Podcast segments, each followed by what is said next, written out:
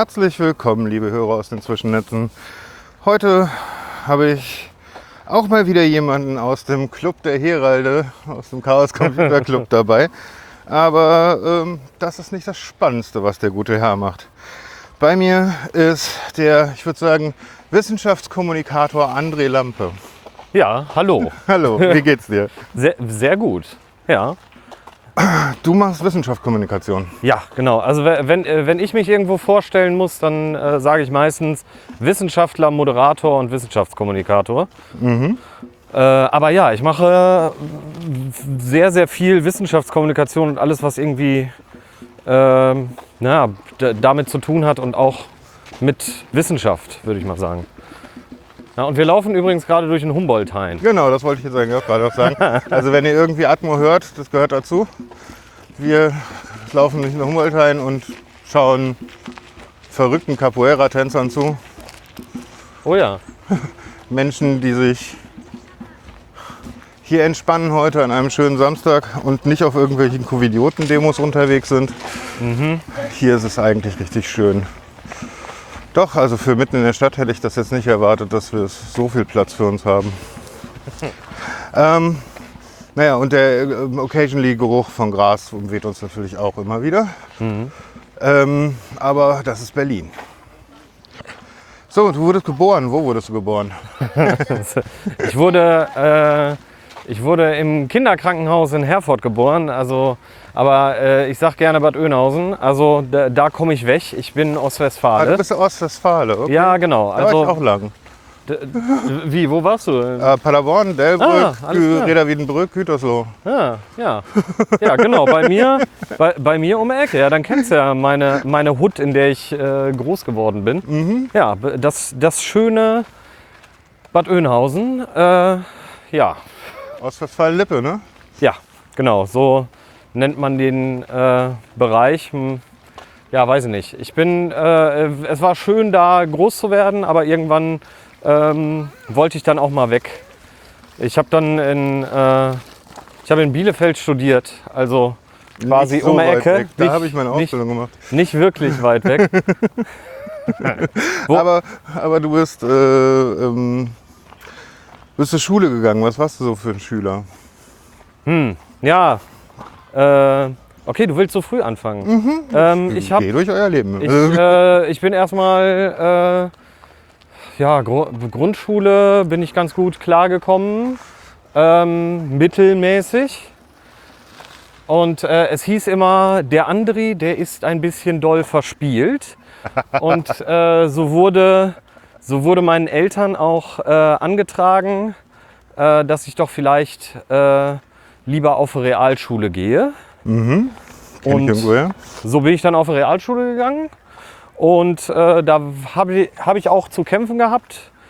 Ähm, ja, pff, äh, Rechtschreibung war nie so richtig meine Stärke. Englisch hatte ich am Anfang auch Probleme. Ähm, irgendwann habe ich auch, dachte mir so, hm, ja, Französisch, dass man, dass man sich nicht, also ne, NRW ist ja irgendwie, ich weiß nicht, wie es mittlerweile jetzt ist, aber dachte so zweite Fremdsprache, dass einem vielleicht noch der Weg offen steht, weiterzugehen, fanden meine Eltern toll, also ich weniger, aber so ja, ah, ja, vielleicht nicht schlecht. Also mit den Fremdsprachen hatte ich zu kämpfen, Mathe und Physik und Naturwissenschaften, ja, das äh, war immer ganz gut. Aber dann irgendwann, ich würde mal sagen, so in der neunten Klasse ist äh, irgendwie der Knoten geplatzt. Und äh, ja, und dann bin ich nach A10, äh, waren meine Noten so gut, dass, es, äh, dass der Q-Vermerk, also dass man weiter Ja, äh, zur Schule gehen konnte, genau, Qualifikation, ähm, gar kein Problem mehr. Und dann bin ich äh, quasi nach nebenan. Ich war im Schulzentrum Süd in Bad Oeynhausen. Aber das kenne ich sogar. Woher? Also, woher? da hatten wir mal ein Jahr unserer Berufsschule, Okay. als ich meine Ausbildung gemacht habe. Und das, weil in Paderborn am Siemens-Nixdorf-Zentrum, wo meine Ah. Berufsschule war, Ja. die wurde umgebaut. Okay. Dann sind die nach Bad Oeynhausen gezogen für ein Jahr. Was ja Okay. auch voll nah liegt, ja. Also war eh kein Problem. Jeder Berufsschüler hatte ein Auto und so. Ah, okay. Das ist interessant. Ja, nee, genau. Im Schulzentrum Süd, da in der Realschule war ich. Und dann ist ja quasi, also das ist auf der einen Seite ist die Realschule, dazwischen ist äh, die Hauptschule und dann auf der anderen Seite ist das einzige Gymnasium von Bad Oeynhausen, das Immanuel Kant Gymnasium. Oh ja, da bist du ja gleich beim Philosophen groß geworden. Ja, genau. Und dann bin ich äh, da äh, in eine Oberstufe gegangen, hab und habe mein Abi gemacht. Das war, äh, das war interessant. Also das war, äh, finde ich, so in eine Oberstufe zu kommen, war ähm, ein interessanter Wendepunkt, weil es war, es lief echt gut äh, in der Realschule und äh, auf dem Gymnasium war noch mal so, oh okay, hier ist es äh, schwieriger, aber wir wurden auch so begrüßt ähm, in der Oberstufe so von wegen, ne, nett, dass sie es versuchen. Ja, ja, ja, ja, so Abwehr. Ab, ja, genau So? so? ging es mir auch. Genauso ging es mir aber bei mir auch. Äh, total. ich war der, an, am Gymnasium Reda Wiedenbrück dann. Und da war dann auch dieses Ja, also schön, dass sie es versuchen, aber so ah, 50 Prozent von ihnen werden es nicht schaffen. Ja, so, so konkret waren es nicht, aber äh, Also so in meiner Erinnerung. Ja, ja, nee, also ich, ich hatte jetzt schon, äh, ich hatte jetzt so das, das Gefühl, also längst nicht alle Lehrer, aber von einigen kam da so etwas, so etwas in der Richtung rübergeschwappt. Ja, und äh, da habe ich dann gemerkt, dass ich stur bin. Oh, oh. Was, was, sehr, gut, äh, was sehr gut geholfen hat. Ähm, weil, ja, okay, ne, jetzt erst recht, so ungefähr. Aber Sturheit ist doch etwas, was man in Ostwestfalen eh nachwirkt. Ja, ja, genau. Das, aber, das war, aber das war halt so, äh, es hat mich überhaupt nicht demotiviert. Aber das ist Wenn mir auch erst, Ehrgeiz angefasst. ja genau, aber das ist mir auch wirklich erst so im Nachhinein irgendwie klar geworden, dass, dass mich das eher angestachelt hat. Also ne, manche Sachen irgendwie so, du blickst zurück und stellst dann plötzlich fest, so, das war irgendwie total wichtig, wie ich da reagiert habe, aber es war einem dann in dem Moment überhaupt nicht bewusst. Ja, und dann, also schon Ende der Realschule war irgendwie, äh, es gab irgendwo eine Gelegenheit, einen Vortrag zu machen. Also, äh, ne, also schreibst entweder irgendwie so ein paar Seiten Text oder du hältst einen Vortrag, dann mache ich den Vortrag. Und das ging dann auch weiter ähm, in der Oberstufe und ähm, ja, in der Oberstufe habe ich dann auch so ein bisschen Theater gespielt. Also vor Menschen zu performen hat dir schon immer Spaß gemacht. Ja, ne? genau. Und, und schlussendlich, und das war halt auch irgendwie so, irgendwann hat mich mal gefragt, wann hast du eigentlich angefangen mit Moderieren? Ähm, und es ging dann immer weiter zurück. Ne? Und ich habe halt äh, mit meinem Kumpel Jakob zusammen unsere Abi-Show moderiert. Und äh, in der, äh, im Theaterstück, was wir aufgeführt haben, war ich auch der äh, Erzähler, also der Narrator zwischendrin. Und wir haben also Literatur, da wo man Theater spielt, war nur für Kunst- und Musikabwähler. Und unser Lehrer hatte sich überlegt, wir führen ein Musical auf, nämlich die Rocky Horror Show. Ach, ihr auch, ja. Ja, und da war ich dann der Erzähler. Und so ging das dann halt irgendwie, ähm, dass ich viel mit, äh, mit Erzählen und äh, auf der Bühne stehen zu tun hatte. Also er hatte seine ersten Anfänge, aber es ist jetzt nicht so, dass ich gesagt habe, so, oh, ich mache jetzt weiter mit der Bühne. Aber das war so eine, also wirklich eine Erkenntnis, die ich erst viel später im Nachhinein gehabt habe. Ja, und dann habe ich Abi gemacht nach, äh, nach der 13. Äh, wusste, dass ich Physik studieren möchte. Äh, aber äh, erstmal Zivildienst. Also ich bin schon so ein alter Knochen, dass, äh, dass es noch äh, einen verpflichtenden Zivildienst bzw. Wehrdienst gab. Ich habe mich für einen Zivildienst entschieden. Und den habe ich bei Johanniter Unfallhilfe gemacht Ja, toll. als Rettungssanitäter. Ja. Ich habe acht Jahre DRK gemacht, um nicht zum Bund gehen zu müssen. Ah, also er, er, und wurde trotzdem gezogen, weil ich ITler bin. Oh. Oh Mann. genau, ich war aber nur zwei Monate da. Dann hatten sie von dem penetranten Waffenverweigerer echt die Schnauze voll. Okay. Oh krass. Ich habe mich da hingestellt und gesagt, G3 fasse ich nicht an. Punkt, aus Ende. Bin da für zwei Tage in den Knast gegangen und dann haben sie mich rausgelassen und gefragt, und wie ist jetzt? Immer noch nicht.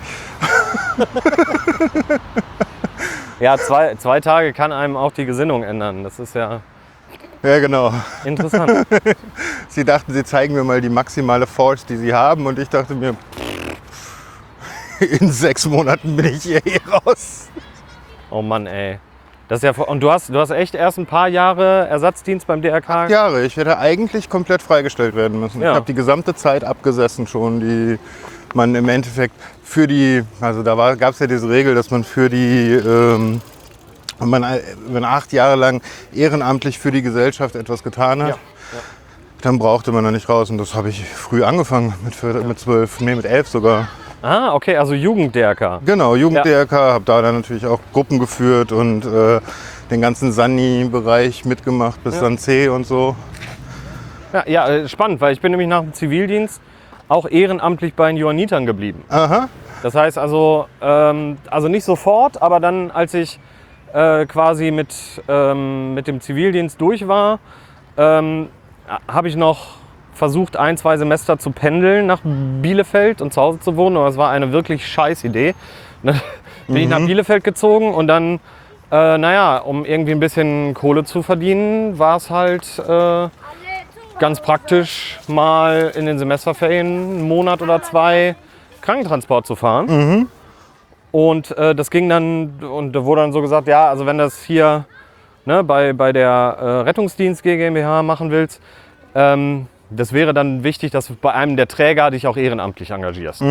Ja, und dann bin ich mal zu den Johannitern da gegangen und äh, da war ich dann Sani relativ, relativ lange, also von, ich glaub, weiß gar nicht, 2003 bis 2009 okay. würde ich sagen. Also neben dem Studium her. Und zwar dann also erstmal normaler Helfer, dann, ähm, so heißt es nun mal im Katastrophenschutz, das ist noch alles altbacken, Gruppenführer und dann auch Zugführer für zwei Jahre.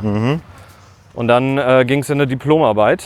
So heißt es aber heute auch noch, oder? Ja, ja, so heißt es heute auch noch. Aber äh, Leute, die sich nicht mit dem Katastrophenschutz oder mit der Feuerwehr auskennen, sind immer total irritiert, wenn ich Gruppenführer sage. Nimm mal kurz die.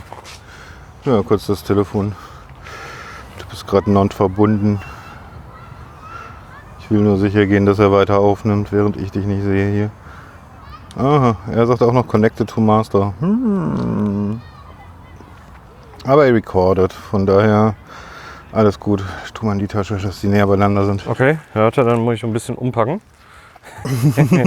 ja, nicht, dass das andere Telefon da dran ist. Das gibt ja ein Ja, bisschen. wenn die sich verlieren, ist das nicht so schlimm. Ich sehe den dann nur nicht auf Okay, meinem Screen und dann kriege ich immer einen leichten Herzinfarkt. Recorden sollten sie trotzdem. Alles klar. Gut.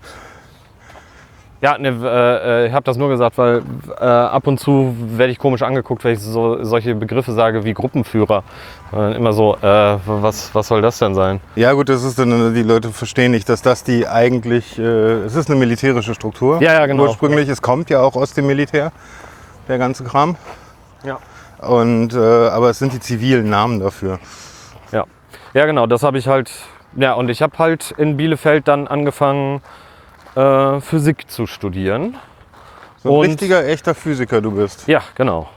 So ein wirklich echter Physiker, so mit, mit äh, auch Engagement, sowohl, sowohl für die Studierendenschaft. Also ich war dann relativ schnell äh, in, der, äh, in der Fachschaft Physik in Bielefeld.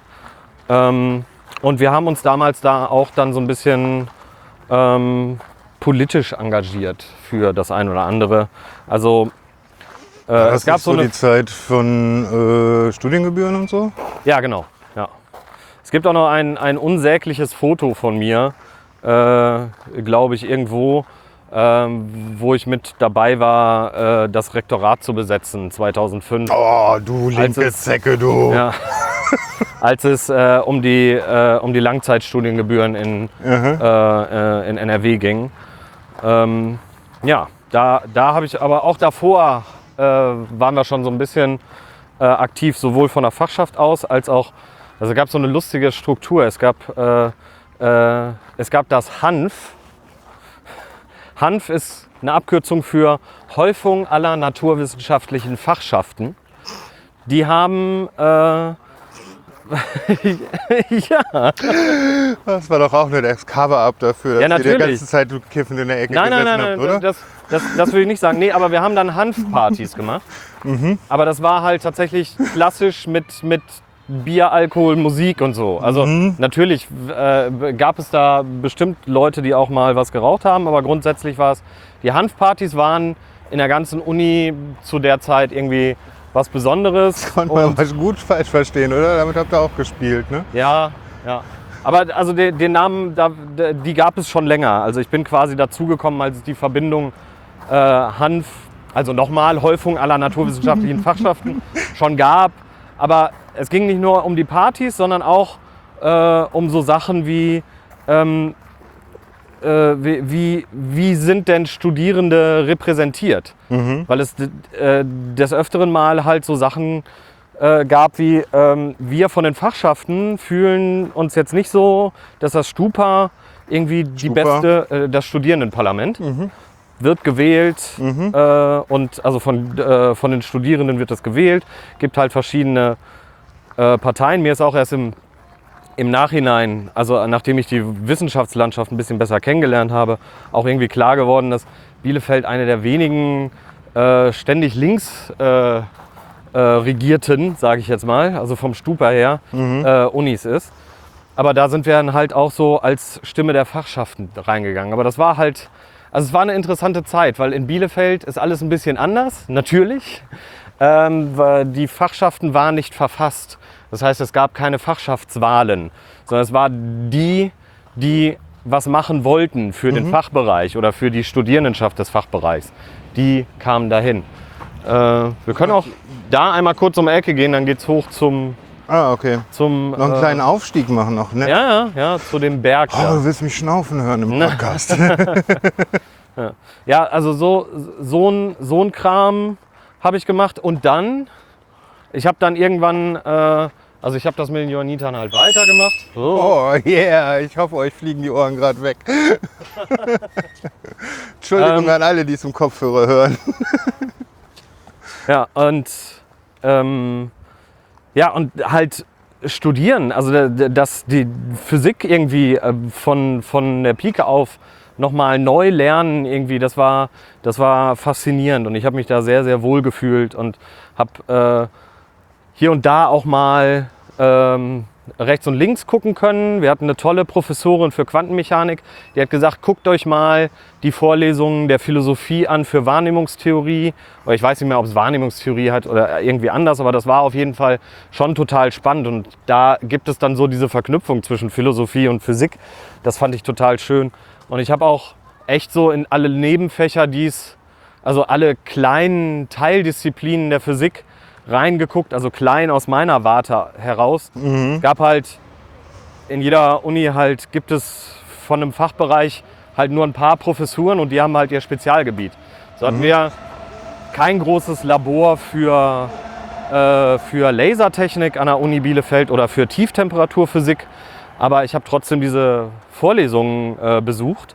Das war halt nur irgendwie ein Assistenzprofessor oder, oder also was, äh, W1-Professur oder so. Also hatte halt nicht wirklich viele Leute, aber das war halt auch spannend. Das war für die Uni halt eher ein Exotenthema. Und äh, ja, das war auch irgendwie witzig. Und also wenn ich jetzt chronologisch weitergehe, 2006, naja 2005 genau, da habe ich mir dann auch mal eine etwas andere, also auch weil es einen Aushang gab oder ich weiß gar nicht, wie ich dran gekommen bin, aber da war das irgendwie so Verbindung von Medizin und Physik. Die äh, medizintechnische Assistentenschule der städtischen Kliniken Bielefeld hat einen Physiklehrer gesucht Interesting. und sie hatten schon, äh, sie hatten schon zwei oder drei verbrannt. Verbrannt. Also nicht verbrannt, die wollten nicht mehr danach. Genau, die wollten nicht mehr. Dementsprechend war es okay, als ich als Student da aufschlug. Also ich war da schon, ich war da schon Tutor fürs Anfängerpraktikum. Okay. Also habe auch schon Physik quasi unterrichtet beziehungsweise die Versuche betreut. Aber bin natürlich auch Rettungssanitäter gewesen und sie suchten jemanden mit sowohl ein bisschen medizinisch als auch den Stoff für das Physikalische. Und sie hatten den, die Leute vorher verbrannt, sage ich jetzt, weil es ist eine kleine Schule gewesen und die haben Physikunterricht komplett zusammen gehabt. Das heißt, ich hatte eine Klasse von 60 Menschen vor mir sitzen. Wow.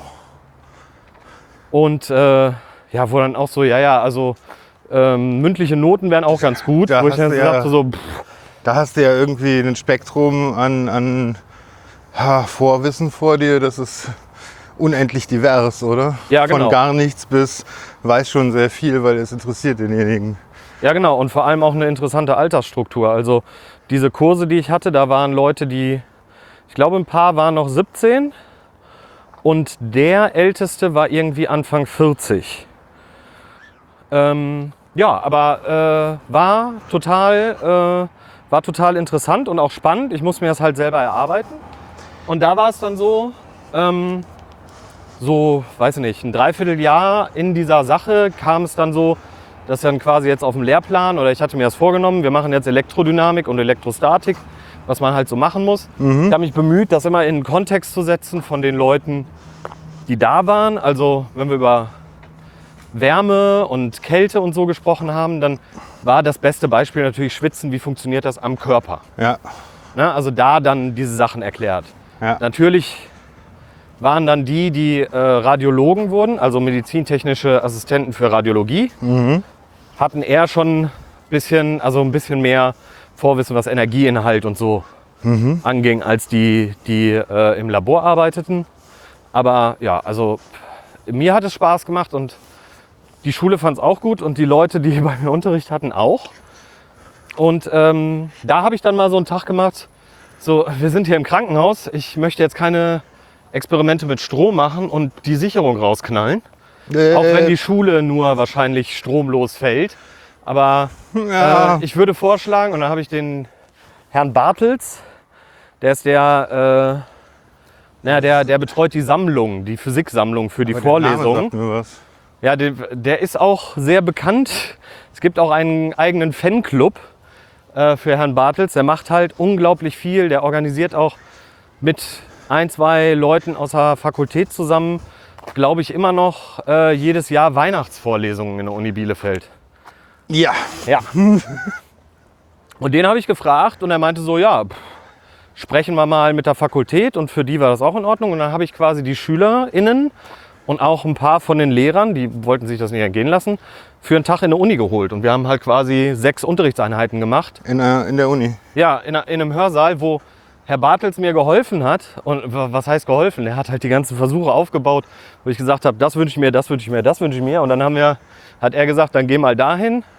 Und dann haben wir es zusammen aufgebaut und dann konnten wir die ganze Zeit Experimente machen. Halt auch mal so einen Lichtbogen Oh, geil. und so eine Scherze. Ne? Oh geil. Oh geil. Ja, und das, äh, aber an der Stelle war es dann so, hm, bin schon wieder am Sachen vortragen Ja, vor einem natürlich. größeren Publikum.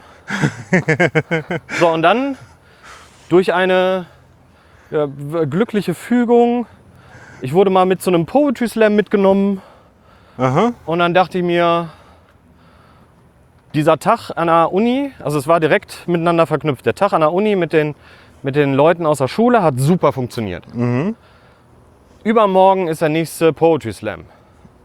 Jetzt setze ich mich mal hin, ich schreibe einen Text und ich trete einfach mal auf. Ja gut. Warum? Und dann habe ich angefangen, bei Poetry Slams mitzumachen. Und äh, ja, 2006 war das. Äh, und dann habe ich auch ab und zu mal was gewonnen. Und äh, habe dann immer weitergemacht, ein paar Leute kennengelernt und so weiter und so fort. Und habe mich dann 2008 ähm, qualifiziert für die deutschsprachigen Meisterschaften. Die waren damals dann in Zürich. Ja, da bin ich dann in der ersten Vorrunde ausgeschieden. Aber, aber das ist so. ich dachte, die- jetzt kommt noch dein großer Nee, nee. Zum, zum großen Meister, aber Nee, das hat, das hat äh, wahnsinnig Spaß gemacht. Und, und das hat, da war das dann halt nur irgendwie so Bühne. Und ich habe dann auch ähm, ähm, Jannis Funk, der war damals bei so einer, bei, bei so einer äh, Schauspielertruppe, auch noch an einer, an einer, äh, äh, am Immanuel Kant Gymnasium in Bad Oeynhausen. Der hat mal einen Poetry Slam äh, in Bad Oeynhausen gemacht und ich habe dann gesagt, ey, ich finde das gut, ich würde das weitermachen. Und dann habe ich quasi zusammen mit einem Kumpel, mit dem ich auch Physik studiert habe, Mike Stuke, äh, den Poetry Slam in Bad Oeynhausen gegründet. mach was. Ja, und äh, den gibt es, glaube ich, heute noch. Michael Göre hat ihn damals übernommen. Ich weiß gar nicht, wer ihn jetzt macht, aber So Äh, Staffelstabmäßig wird das dann übergeben. ja, ne? ja, genau. Ja, also das war in der Druckerei. Äh, das, ist, das ist irgendwie cool. Und dann ging es auch los. Äh, eine Lesebühne hatte ich äh, für, ein, für, ein, für eine Zeit in äh, Bielefeld, auch als ich noch die erste Zeit in äh, Berlin war. Ja, und ich habe ich hab diese Katastrophenschutzgeschichte äh, Geschichte gemacht. Ich habe die Fachschaftsarbeit gemacht. Ich habe mit Poetry Slam angefangen. Also habe ich relativ lange studiert. Ich war dann 2009, also ich habe 2000 angefangen zu studieren und 2009 war ich soweit, dass ich sagen konnte, okay, und jetzt mache ich Diplomarbeit. Okay. Also 18 Semester. Ja, genau. Und dann äh, habe ich mit der Diplomarbeit angefangen. Aber es war, es, es war halt echt interessant, äh, die, diese, ganze, äh, diese ganze Sache. Und dann bin ich in die Laserphysik und Laserspektroskopie gekommen. Interesting. Äh, also ich habe ich hab mir echt erst den Kopf zerbrochen, was mache ich, theoretische Physik oder Experimentalphysik. Ähm, aber irgendwann hat mal ein Professor ähm, äh, gesagt, und an diese, an diese Worte erinnere ich mich immer total gerne, wenn es um die Wissenschaft geht, mach das, worauf du richtig Bock hast. Aber auch das, wo du ein Händchen für hast, also was du wirklich gut kannst. Weil wenn du noch keinen Bock drauf hast, aber du kannst es richtig gut, dann wirst du, je tiefer du einsteigst, feststellen, dass das mit der Lust darauf wächst. Und ich war hin und her gerissen. Ich fand theoretische, oh ja, äh, ich fand theoretische Physik total interessant. So beobachtende Kosmologie, ähm, äh, und, und Relativitätstheorie, also allgemeine Mhm. Relativitätstheorie äh, und sowas, fand ich total abgefahren und äh, ähm, hatte ich aber nicht so ein richtiges Händchen für. Also so mit der, der die, die Hardcore-Mathe, dann wir machen mal Teilchenphysik in elf Dimensionen oder in 26 und so. Das ging zwar, aber ich habe mich damit schwer getan. Und was ich wirklich gut konnte, war das, der experimentelle Teil. Und das war jetzt in der theoretischen Physik jetzt nicht so, weil ne, es steckt ja schon im Namen. Und, naja, und das andere war irgendwie, äh, Laser hat es mir angetan. So, Es ist ja auch gar ein nicht, Stück Technik. Also. ja, aber gar nicht, gar nicht mal so, dass das dass eine hohe Intensität rauskam, sondern Mhm. was dahinter steckt. Also dieser, dieser Prozess, dass du äh, eine stimulierte Emission hast, dass ein Mhm. Die Atom, Quantensprünge und so. ja, dass ein Atom dazu äh, verleitet wird, Licht derselben Wellenlänge auszusenden, solange das an ihm vorbeistrahlt. Also Oh. das ist das Prinzip vom Laser. Laser, äh, ähm, äh, Light Amplified, ähm, Ne? äh, Light äh, Amplification by Stimulated Emission. Emission Radiation. Emission. Also, äh, du beschickst also, also meistens ist es ein Quarz, oder? Nee, nee, der erste, der, äh, nee, nicht der erste, der, der erste, ich glaube, der erste Laser war ein Rubinlaser. Aha. Äh, aber äh, der, der, einer der bekanntesten Laser ist ja Helium-Neon. Ist ja ein Gas.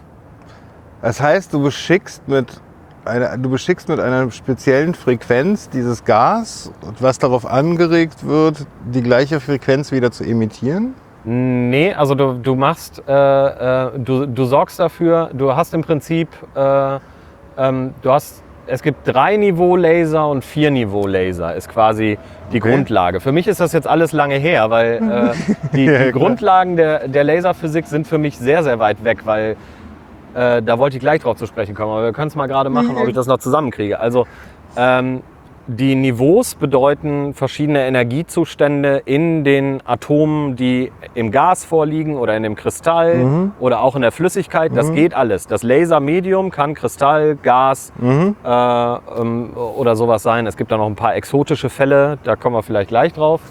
Ähm, chemische Laser sind ganz abgefahren. Ähm, aber du, du hast irgendwie Atome, äh, du regst die an. Das heißt, du gibst ihnen irgendwie Energie. Zum Beispiel in, in den meisten äh, Lasern, wo ein Kristall eine Rolle spielt, hast du Blitzlampen außenrum. Also die sind dann meistens gepulst ne, ne, durch den Namen äh, Blitzlampe. Das heißt, du steckst ganz viel Energie rein und regst diese Atome an. Und was dann reinkommt in Strahlrichtung, ist quasi irgendeine, äh, ähm, irgendeine Lichtquelle, also irgendetwas, was halt schon in der richtigen, in der, in der, was zu den Atomen passt von der Frequenz her. Also sie haben ein bestimmtes Energieniveau. Das ist verbunden mit einer, ich habe eine Also Anregungsenergie. Das sind Im jetzt, Endeffekt schaffst du sozusagen einen Abfluss für die Energie. Nee, also die, die würde spontan, die würde spontan wieder runterfallen. Die Mhm. haben eine sehr, sehr kurze Lebensdauer, Nanosekundenbereich. Sehr, wirklich sehr, sehr kurz.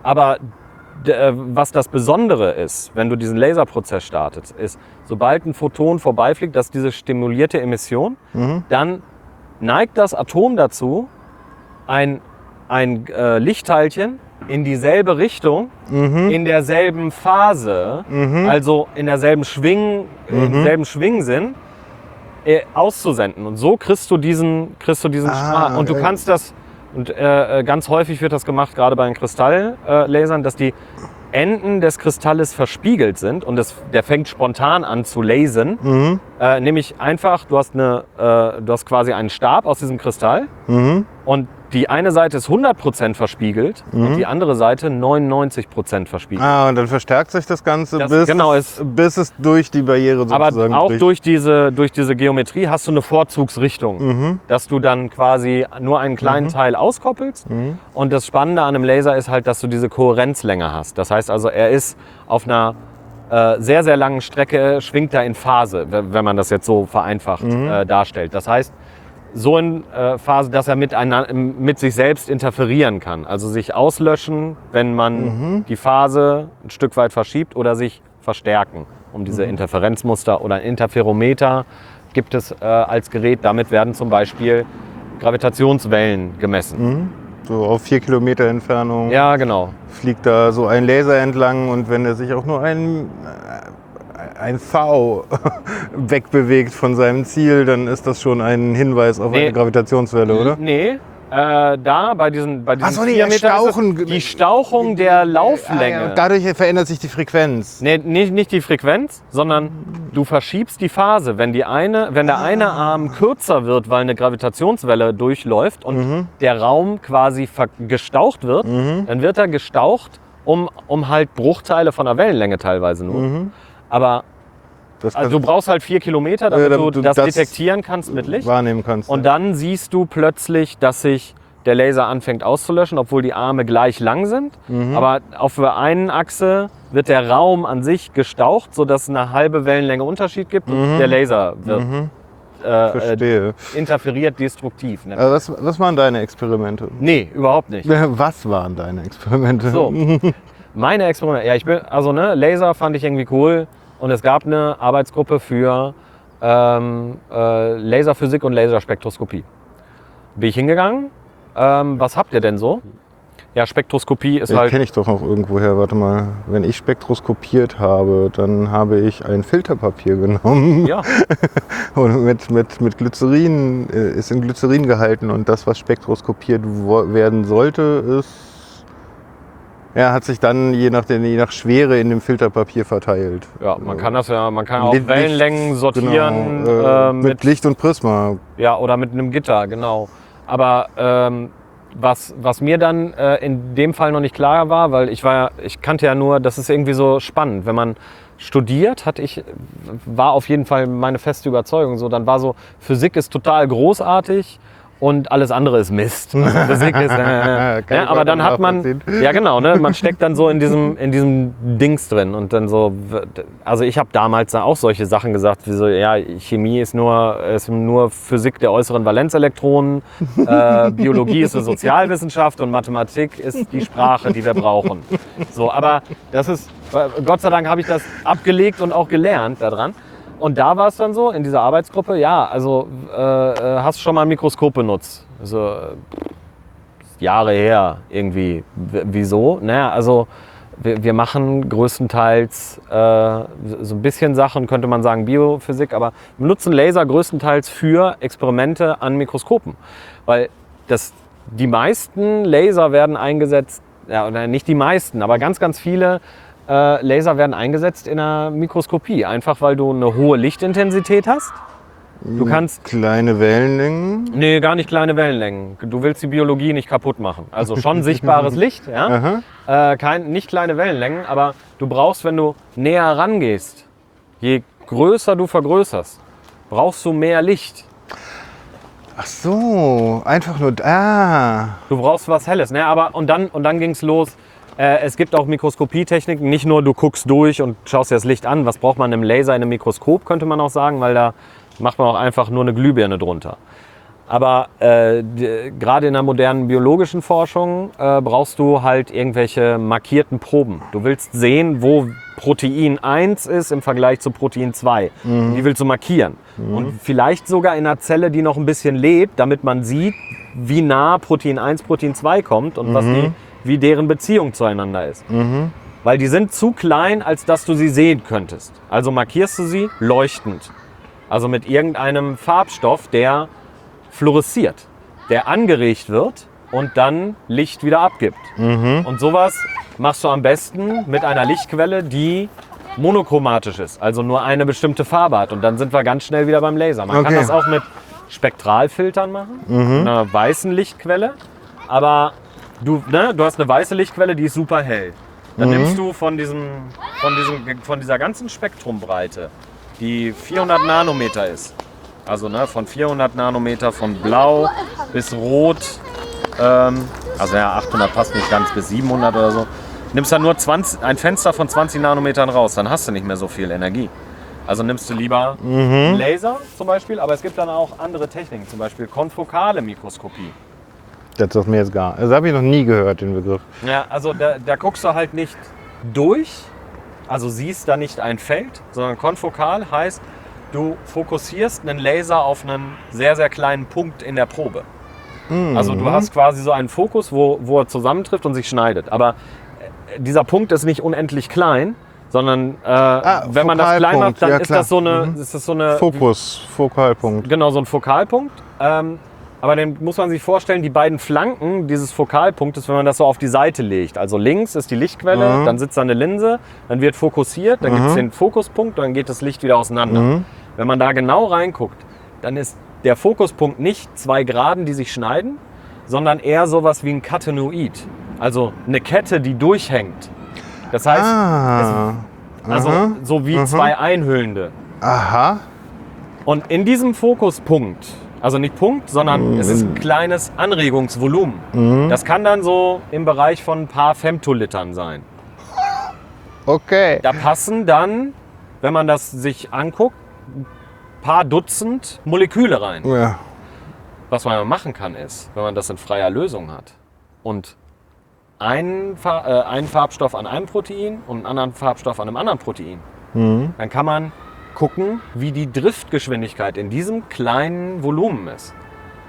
Wow. Und kann darüber, und wenn man dann auch noch beide Signale übereinander legt, also äh, äh, kreuzkorreliert, Mhm. dann kann man auch was darüber äh, aussagen, ob die Driftgeschwindigkeit langsamer wird, wenn du beide Signale zusammen siehst. Das heißt, sie haben wahrscheinlich gebunden. Und so kann man halt, also so machst du tatsächlich solche, so, solche Kinetikuntersuchungen. Und dafür brauchst du zwingend Laser. Und dann geht es noch weiter. Es gibt sowas wie Spinning Disc Confocal. Äh, da machst du ganz, ganz viele Fokuspunkte rein und baust daraus ein Bild auf. Und deine Doktorarbeit, äh, nein, deine Diplomarbeit war? Meine Diplomarbeit hatte eigentlich mit Lasern überhaupt nichts zu tun. Ähm, ich habe äh, an, einem, äh, ähm, an einem Projekt von der ESA mitgearbeitet, äh, Immunolab. Da gab es äh, ähm, Tobi, mein, äh, ach, mein äh, der, der Doktorand, der mich quasi an der Backe hatte als, äh, äh, als Diplomanten. Äh, und der hat das gemacht. Und ich, meine Aufgabe war es quasi, also generell, es gab ein Projekt, wo äh, man einen Bluttest machen wollte für Astronauten auf der ISS. Also irgendwann in 15 Jahren. Ähm, also wirklich ganz am Anfang so. Weil äh, für Astronauten äh, in der Mikrogravitation, also in der äh, Umlaufbahn, es, äh, äh, gibt es den Effekt, dass Muskel- und Knochenmasse ähm, weniger ne? wird. Ja. Ja, und ähm, die müssen halt sehr, sehr viel trainieren. Und es gab so ein paar, mehrere Marker, woran das liegen könnte. Und das war halt so das Ziel, wir wollen das untersuchen und zwar engmaschig.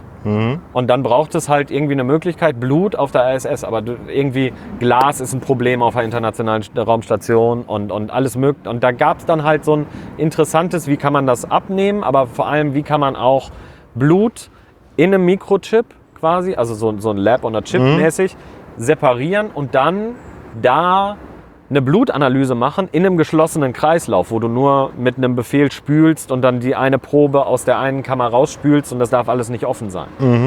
Und mein Ansatz war halt quasi, dass ich ein, bestimmt, ein bestimmtes Testverfahren, ähm, was man ELISA nennt, wo man normalerweise irgendwie so einen Boden hat in so einer Testplatte, da schmeißt man eine Probe drauf und noch was anderes und dann dauert das irgendwie 24 Stunden und dann gibt es irgendwie einen Farbumschlag und daran kann man einen bestimmten Wert ablesen. Das ist aber mit offenen Flüssigkeiten, das geht nicht. Und unsere Idee war halt eine andere. Nämlich äh, anstatt so einer Fläche zu haben, wo man was reinträufeln muss, kleine Beads, also Kugeln von ein bis zwei Mikrometer Größe, auf dessen Oberfläche sind Antikörper, die den Stoff des Interesses, in meinem Fall Interleukin 1 Beta, ein, ein, äh, ähm, ein Stoff der menschlichen Immunantwort, der ganz früh in einer Entzündungskaskade ist. Also wenn der Körper eine Entzündung hat, dann wird der mit ausgeschüttet. Ähm, den, dass die einen Anfang. Und diese kleinen Kugeln hatten in der Mitte einen Eisenkern. Das heißt, ich kann sie mit Man Magneten manipulieren äh, und an irgendwo r- rumschicken. Aber vor allem, was das Wichtigste war, quasi aktiv durch das Blut bewegen und dann wieder rausziehen an eine Stelle, wo ich sie mir angucken kann. Weil Blut äh, hat tolle Eigenschaften, ist aber nicht durchsichtig. Nicht so doll jedenfalls. Okay, Ja. das, das sieht man, wenn man mal blutet. Das Ja. ist nicht so sonderlich durchsichtig. Genau, ist, ja. genau. Und äh, da war es halt so, diesen Test zu machen, aber auch so ein bisschen den Aufbau. Also im Endeffekt hast du dann so sozusagen so einen Besen da durchgeschickt, an dem die, also einen Besen in Anführungsstrichen, an dem die, die, äh, die Immunmarker sind. Ja? ja, also, äh, wie die, dieser, die fangen die ein und dann wieder zurückgefahren und analysiert. ja, so, so ungefähr. Und wie dieser Test funktioniert, darüber habe ich auch einen Science Slam Vortrag gemacht. Das war halt so, der, be- nur als kurzen Einschub. Ich habe Poetry Slam gemacht und dann irgendwie 2010, mitten in der Diplomarbeit, ey André, es gibt auch sowas, sowas wie Wie Science Slams. sowas wie Science Slams, wo du das mit Wissenschaft machen kannst. Und dann bin ich da hingefahren und äh, das hat wirklich gut funktioniert. Also meinen ersten Science Slam habe ich dann sofort gewonnen mit der Geschichte vom Hodenknackerfisch. und das erzählt diesen, diesen, diesen Test, den ich jetzt gerade erzählt habe, nämlich auf diesem Beat sind Antikörper, die fangen das Interleukin ein. Und ich habe in dem Vortrag gesagt, Interleukin ist ein dummer Fisch. Also ich habe erst nur die Geschichte vom dummen Fisch erzählt. Der isst total gerne, nämlich seine Lieblingslollis und der mag sich gerne vermehren. Deswegen hat er zwei große Hoden am Heck. Und dann nehme ich, um festzustellen, wie viele, wie viele dumme Fische in einem Stück Aquarium sind, nehme ich Bälle mit einem Eisenkern, damit sie untergehen. Auf die Oberfläche packe ich die Lieblingslollis vom dummen Fisch. Und dann schmeiße ich den Hodenknackerfisch rein, auch einen ganzen Eimer voll, weil ich weiß ja nicht, wie viele Fische im Aquarium sind. Und der Hodenknackerfisch trägt einen Reflektor um den Hals. Wenn ich den anleuchte, dann sehe ich den. Und er hat zwei Zähne, wo er ganz spezifisch in die Hoden beißt. Der dumme Fisch hat ja zwei beeindruckende Hoden am Heck. So, und das ist quasi die Art und Weise, wie dieser Bluttest funktioniert, weil diese Antikörper haben was Besonderes, sie sind monoklonal. Sie binden nur an einer Stelle. Also wirklich immer an derselben. Und es ist auch wichtig für das Protein, dass das gegenüberliegende Seiten sind. Also quasi der Mund, wo der Lolli rangeht, und die Rückseite, die, die Eier, da wo der Hodenknackerfisch dran geht, damit das funktioniert, damit die Antikörper sich nicht gegenseitig ins Gehege kommen. Das ist halt wichtig, dass diese Antikörper monoklonal sind. Und dann kann ich mir, dann leuchte ich das mit einem Laser an und dann anhand der Helligkeit, wie stark diese Beats leuchten, also ich kann die einzelnen Moleküle nicht sehen, die sind viel zu klein, aber aufgrund der Helligkeit kann ich Eichkurven erstellen und kann dann eine Aussage über die Konzentration dieses Stoffes äh, geben. Und Also du weißt, so viel Licht würde zurückkommen, wenn es 100% reflektiv wäre. Und anhand der Stufen an Licht, die sozusagen Licht in Anführungsstrichen, die zurückkommt, kannst du dann sagen, okay, so und so hoch ist die Konzentration. Ja, genau, ja, genau. Aber es, also das war kein Reflektor, sondern es war auch nur eine, eine, eine Vereinfachung, sondern es ist ein Fluoreszenzfarbstoff. Und der, der nimmt halt Licht auf und emittiert den. Und anhand dessen kann man, äh, ist halt eine ganz bestimmte Wellenlänge und daran kann ich halt sagen, okay, das ist äh, aus diesem Bereich. Also es wird noch sehr technisch und das Lustige ist, ich habe jetzt die ganze Zeit so Laser kurz erwähnt, größtenteils wie das funktioniert auf einer, auf einer biologischen oder biochemischen Ebene. Der größte Teil meiner Diplomarbeit war aber Programmieren. So Weil bist du was dann in den nämlich- Computertopf gefallen, oder wie? Ja, so ein bisschen, weil, weil was nämlich nicht trivial ist, ist Bilder zu nehmen, auf denen ganz viele leuchtende Punkte sind, die eine Ausdehnung haben. Also das Mikroskop vergrößert die, dass, ich dass ein, so, ein, so ein Beat vielleicht 30 oder 40 Pixel Durchmesser hat. So viel dann doch, ja. Ja, weil die, also Oh. Ähm, und anhand dessen dann, also darüber erstmal ist, dass, dass der, der Sichtausschnitt, also Field of View, sagen wir dazu, nicht homogen beleuchtet. Das heißt, dafür musst du korrigieren. Du kannst es relativ homogen machen, aber trotzdem für so eine, für sowas Empfindliches wie eine Konzentrationsmessung musst du in der Bildauswertung nachsteuern. Dann wollte ich automatisch Dinge ausschließen wie Beats, die übereinander oder nebeneinander liegen, weil die einen falschen Wert abgeben. Das heißt, die muss ein bisschen Bilderkennung machen. Bisschen ist gut. Ja, das ging. Es sind ja alles runde Objekte. Also das ist, ne, sobald du vom Runden abweichst, also das war halt. Aber ja, ich, im, Prinzip, äh, im Prinzip nicht einfach. Und dann, es sind halt, diese Kugeln haben, wir haben die ausgewählt anhand der, wie gut man sie handhaben kann in diesem, in diesem äh, äh, Mikro-Environment, in diesen Chips und so. Und die müssen halt eine bestimmte Stärke haben, dass man sie auch wirklich mit Magneten führen kann. Aber auch nicht so, dass sie danach magnetisiert sind und zusammenbappen. Und da gab es dann, also es gibt zwar viele Anbieter, die solche kleinen Kugeln herstellen, aber eigentlich auch nur einen, wo der alle Parameter erfüllt hat, die wir brauchten. Das Negative daran war, dass diese Kugeln eine Autofluoreszenz hatten. Das heißt, sie haben selbstständig geleuchtet, selbst wenn nichts dran gebunden war. Das musstest du also auch wieder Musste ich auch ausrechnen, aber das ist total spannend und da kommt dann meine Liebe zum, äh, äh, zu DC Comics, könnte man sagen. Äh, der Batman hilft in diesem Fall. Weil wenn eine Vollkugel, die Projektion einer Vollkugel, also eine ganze Kugel, da kommt Licht raus, aus, von jedem Raumpunkt, ist quasi so ein Hubbel. Eine Projektion, wenn etwas nur auf der Oberfläche leuchtet, ist ein Batman. Ist ein spitzes Ohr, in der Mitte ein Plateau und dann wieder ein spitzes Ohr und dann geht's runter. Okay. Und im Prinzip ist ja das Signal von Proteinen, die auf der Oberfläche leuchten, Ja. ein Batman und das Autofluoreszieren von den Kugeln ist, ist kein Batman. So ein verwaschenes. Genau, ist was, was Verwaschenes. Das kann man auch nutzen, um in der Sensitivität runterzukommen. Also habe ich da viel mit Bilderkennung dran geschraubt und so weiter und so fort. Und das war tatsächlich, würde ich sagen, die Hauptarbeit, die ich äh, da gemacht habe, dass ich quasi, ja, also ich weiß ja, dass bei dir wahrscheinlich ein paar Leute äh, zuhören, die äh, professioneller programmieren können als ich. Also ich wurde reingeworfen und es war so, okay, ich habe ein Problem. Hier ist, hier ist mein Nagel, wo ist der Hammer? Und mein Hammer war äh, C++ und Wow. äh, C-Image Library und die Wow. konnte alles. Das ist schon knackig. Also. Ne, aber, aber an der Stelle war es so, äh, da hatte ich wirklich die Motivation, weil es, weil es ja quasi, ich, das ist jetzt meine Aufgabe und ich habe da auch Bock zu. Aber da hattest Und du jetzt- auch Zeit dafür, ne? Ja, genau, ich hatte Zeit dafür. Es, es wird ja quasi so ne, äh, Also, freigeräumt und dann habe ich mir quasi, ich habe in der Schule Programmieren gehabt. Im Studium war es gar nicht so ein großer Inhalt bei mir gewesen. Das heißt, das war so über Studium, habe ich mal ab und zu ein bisschen was gemacht. Ich habe im Studium Linux kennengelernt und so weiter und so fort, aber das ist jetzt nicht zwangsläufig wirklich, dass man das entwickelt. Und dann ging es quasi in der, also in der Schule habe ich Turbo Pascal gelernt. Ja, wie ich auch. Und genau, und dann in der Diplomarbeit war dann C und Gott sei Dank hatten wir auch einen Programmierer äh, bei uns, der hat ne, an einem anderen Softwareprojekt, was viel, viel größer war, äh, ähm, gearbeitet.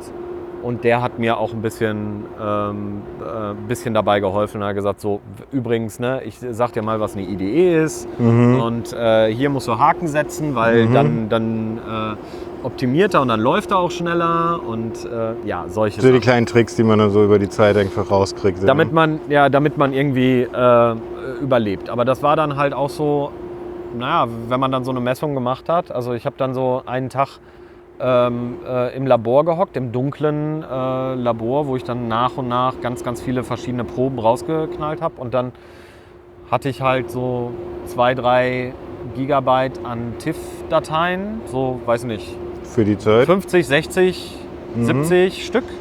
Also das, das Spannende ist, wir haben, mit, äh, wir haben halt mit Kameras gearbeitet, die, äh, die alle nur schwarz-weiß sind, Mhm. aber äh, Hohe Auflösung. 12-Bit, teilweise 16-Bit Graustufen.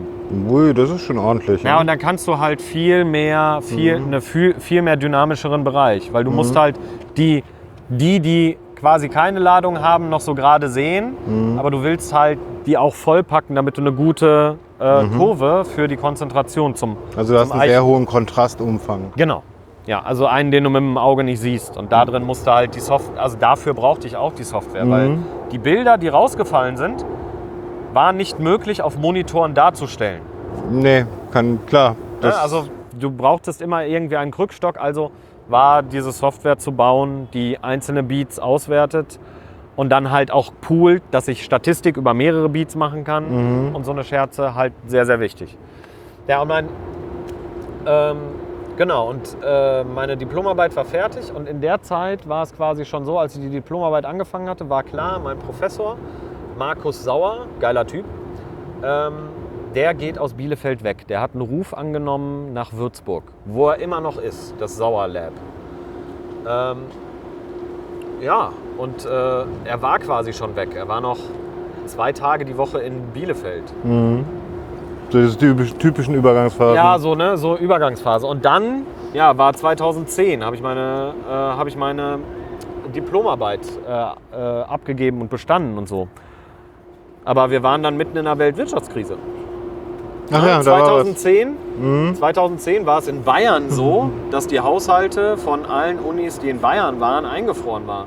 Markus hätte gewollt, noch eine Stelle zu schaffen, aber ich war halt, der hat erstmal für die Leute, die schon in ihrer Doktorarbeit drin waren, eine Stelle geschaffen Mhm. oder sich eine geliehen. Und das war halt so, André, äh, du, du, tut mir leid. So, ähm, du könntest in Bielefeld bleiben bei dem neuen Professor, der da kommt. Ähm, war noch nicht klar, wer da kommt. Und Mhm. das habe ich dann auch erstmal gemacht, habe auf dem Projekt weitergearbeitet, Immunolab. Ein halbes Jahr. Und Dann war es dir zu blöd, oder? Nee, ich habe dann so ein bisschen mehr von diesem Projekt. Also ich habe dieses im, äh, äh, Interleukin 1 Beta abgeschlossen, ähm, sollte dann meine Doktorarbeit machen auf dem Demonstrator, auf dem ersten Prototypen, den eine Firma irgendwo, ist ja auch egal wo, wir müssen jetzt, dass das nicht zuortbar ist, Mhm. ähm, äh, sollte ich testen und dann quasi so in Richtung, dass er flight ready ist, irgendwann Mhm. mal. Für einen, eventuell irgendwann mal für einen Parabelflug. So für die nächsten zehn Jahre so, so avisiert. Ja, so. also ne, erstmal Funktionstest und so Mhm. und so weiter und so fort. Dann hatte ich auch einen äh, Bachelorstudenten, äh, der hat dann einen anderen, äh, einen anderen äh, äh, Parameter gemacht, das Interleukin 6. Mhm. Der hat ja seine, quasi seine Bachelorarbeit bei mir gemacht. Ähm, aber dann habe ich das erste Mal den äh, Demonstrator gekriegt. Der wurde nach, äh, bei uns zu uns ins Labor geschickt. Und dann so den aufgebaut. Ich hatte halt das Demonstrations-, also Laborumgebung äh, Umgebung und den Demonstrator. Habe meine Proben genommen, in den Demonstrator gesteckt. Ist sechs Größenordnungen weniger sensitiv als mein Laborsetup. Sechs Tadam. Größenordnungen. Tadam. Also so sensitiv wie eine Telefonzelle. Äh, Aus deiner Sicht. Aus meiner Sicht, ja, ja. Also naja, kann man, also weit, weit entfernt von Ja, dem kann man sich Bereich, so, wo Kann man sich so vorstellen wie ein, so eine Nokia-Kamera von vor zehn Jahren mit einem heutigen Smartphone-Kamera. Ja? So, Ja, also- so ungefähr. So, du hast auf der einen Seite 640 x 480 Pixel und auf der anderen Seite 12 Megapixel und Nee, ja, wahrscheinlich, überlegen- wahrscheinlich eher sowas wie eine Gameboy-Kamera. Oh, ja, also so oh. 32 mal 96 Pixel. Okay, gegenüber einer also, 12 Megapixel Ja, ja, ja, ja. Also wirklich, wirklich schlimm. ja, okay. Ja. Ähm, und dann so, ja, woran liegt das und so, ne? Und dann war es auch so, also wirklich, es ein bisschen besser geworden, unser Protokoll angepasst und dann so, pass auf, du nimmst den Demonstrator und fährst ähm, an ein Klinikum nach Bayern runter. In München haben wir mit einem Klinikum kooperiert und die haben schon doppelt verblindet Serumproben genommen von Leuten, die halt teils gesund, teils krank waren und also eine Sepsis hatten und da ist Interleukin 1 Beta und 6 und noch verschiedene andere Entzündungsparameter stark erhöht. Das heißt, wir hatten eine doppelt verblindete Probe, die wir nur mit unserem Protokoll labeln konnten, um dann halt zu gucken, wie gut funktioniert das. Ja, ne? Aber dann den, den Demonstrator mit und die Firma war auch irgendwo da unten. Und ich bin dann erstmal da ins Klinikum. Ich habe den ersten Test gemacht und so, ja, nichts gesehen. Also wirklich null. weit vom physiologischen Bereich. Okay. Der Prof von da unten hat dann gesagt, okay, meine Verantwortung, fahr mal zur Firma und setz dich mit dem Ingenieur zusammen. Das geht ja nicht. So eine Diskrepanz zwischen Laborbedingungen und Demonstrator, irgendwas ist schief. Ich bin zu der Firma gefahren, geiler Typ auch mit und wir haben uns dann alles wirklich so alles auseinandergebaut, optische Bank geguckt, ja, und was passiert? Irgendwo in der Konstruktion 10 cm zu kurzer Strahlengang. Der, der, das Anregungslicht war nicht vernünftig auf die Probe fokussiert. Aber dann natürlich ist das ein Ding, was schon geplant ist, dass es fair, also fe- feste Außendimensionen, das ist, muss ja ein bestimmtes Paket nach außen sein. Und äh, das heißt, der Strahlengang ist über Dutzende Spiegel gefaltet, der, dass, das, dass das halt äh, passt. Ja, und wir haben dann einen Fehlerbericht geschrieben, so, ja, das Ding ist 10 cm zu kurz. Wir haben dann aber auch noch gesagt, so, hier können wir noch, wenn wir den Spiegel dahin setzen, dahin, dahin, und eine Lösung angeboten. Wir können den Demonstrator umbauen, dass er auch tatsächlich Also den Strahlengang wir verlängern dadurch, wie ihr die ganzen Spiegeln ver an, anordnet und so. Ja. Und da war Ja, und dann haben wir diesen Fehlerbericht abgegeben. Und dann war ein paar Wochen später ein Projektmeeting. Und der Projektleiter von der äh, äh, EADS Astrium, also ähm, die Firma, die da für die ESA das gemacht hat, der hat uns dann zur Seite genommen und hat gesagt, das mit dem Fehlerbericht, ne? Wenn das noch einmal passiert, sorge ich dafür, dass er weder bei der ESA noch bei der NASA jemals wieder einen Fuß auf den Boden kriegt. Ich habe noch fünf Jahre bis zur Rente. Ich muss meine Leute bezahlen. Wir haben einen festen Finanzierungsplan. In vier Jahren gibt es Geld für einen zweiten Demonstrator. Wenn wir wissen, woran es liegt, wird das in vier Jahren implementiert. Und haltet jetzt die Fresse. Meine Aussicht war, als frisch angefangener Doktorand, mein Thema ist ein Demonstrator, der nicht funktioniert. ja, ich habe mal irgendwo, äh, irgendwo bei, bei, bei ähm, einer, einer Sendung, die heißt, glaube ich, Freak Show, sowas gehört wie funktional kaputt. Ja. Ja, also der war funktional kaputt. Äh, liebe Grüße. Ähm, ja, und dann, also ich weiß, wie, wie lange dauert eine Doktorarbeit? Eh, Also drei Jahre sollte der Idealfall sein. Mhm. Die meisten Doktorarbeiten dauern länger, aber bei mir war ja klar, äh, Ich bin ja schon ein Jahr drin, ne? Ja, aber Gott sei Dank ist das Hochschulsystem ja auch interessant. Äh, Ich war in so einem Modell, wo ich ein halbes Jahr einen Vertrag gekriegt habe und dann musst du wieder ein halbes Jahr verlängern und dann, ne? Oh, das ist Aber dann habe ich einfach, Zittern. nee, aber dann habe ich einfach meinen, nach dem ersten halben Jahr gesagt, okay, und dann schreibt den Verlängerungsvertrag nicht mehr. Mhm. Dann ist es vorbei.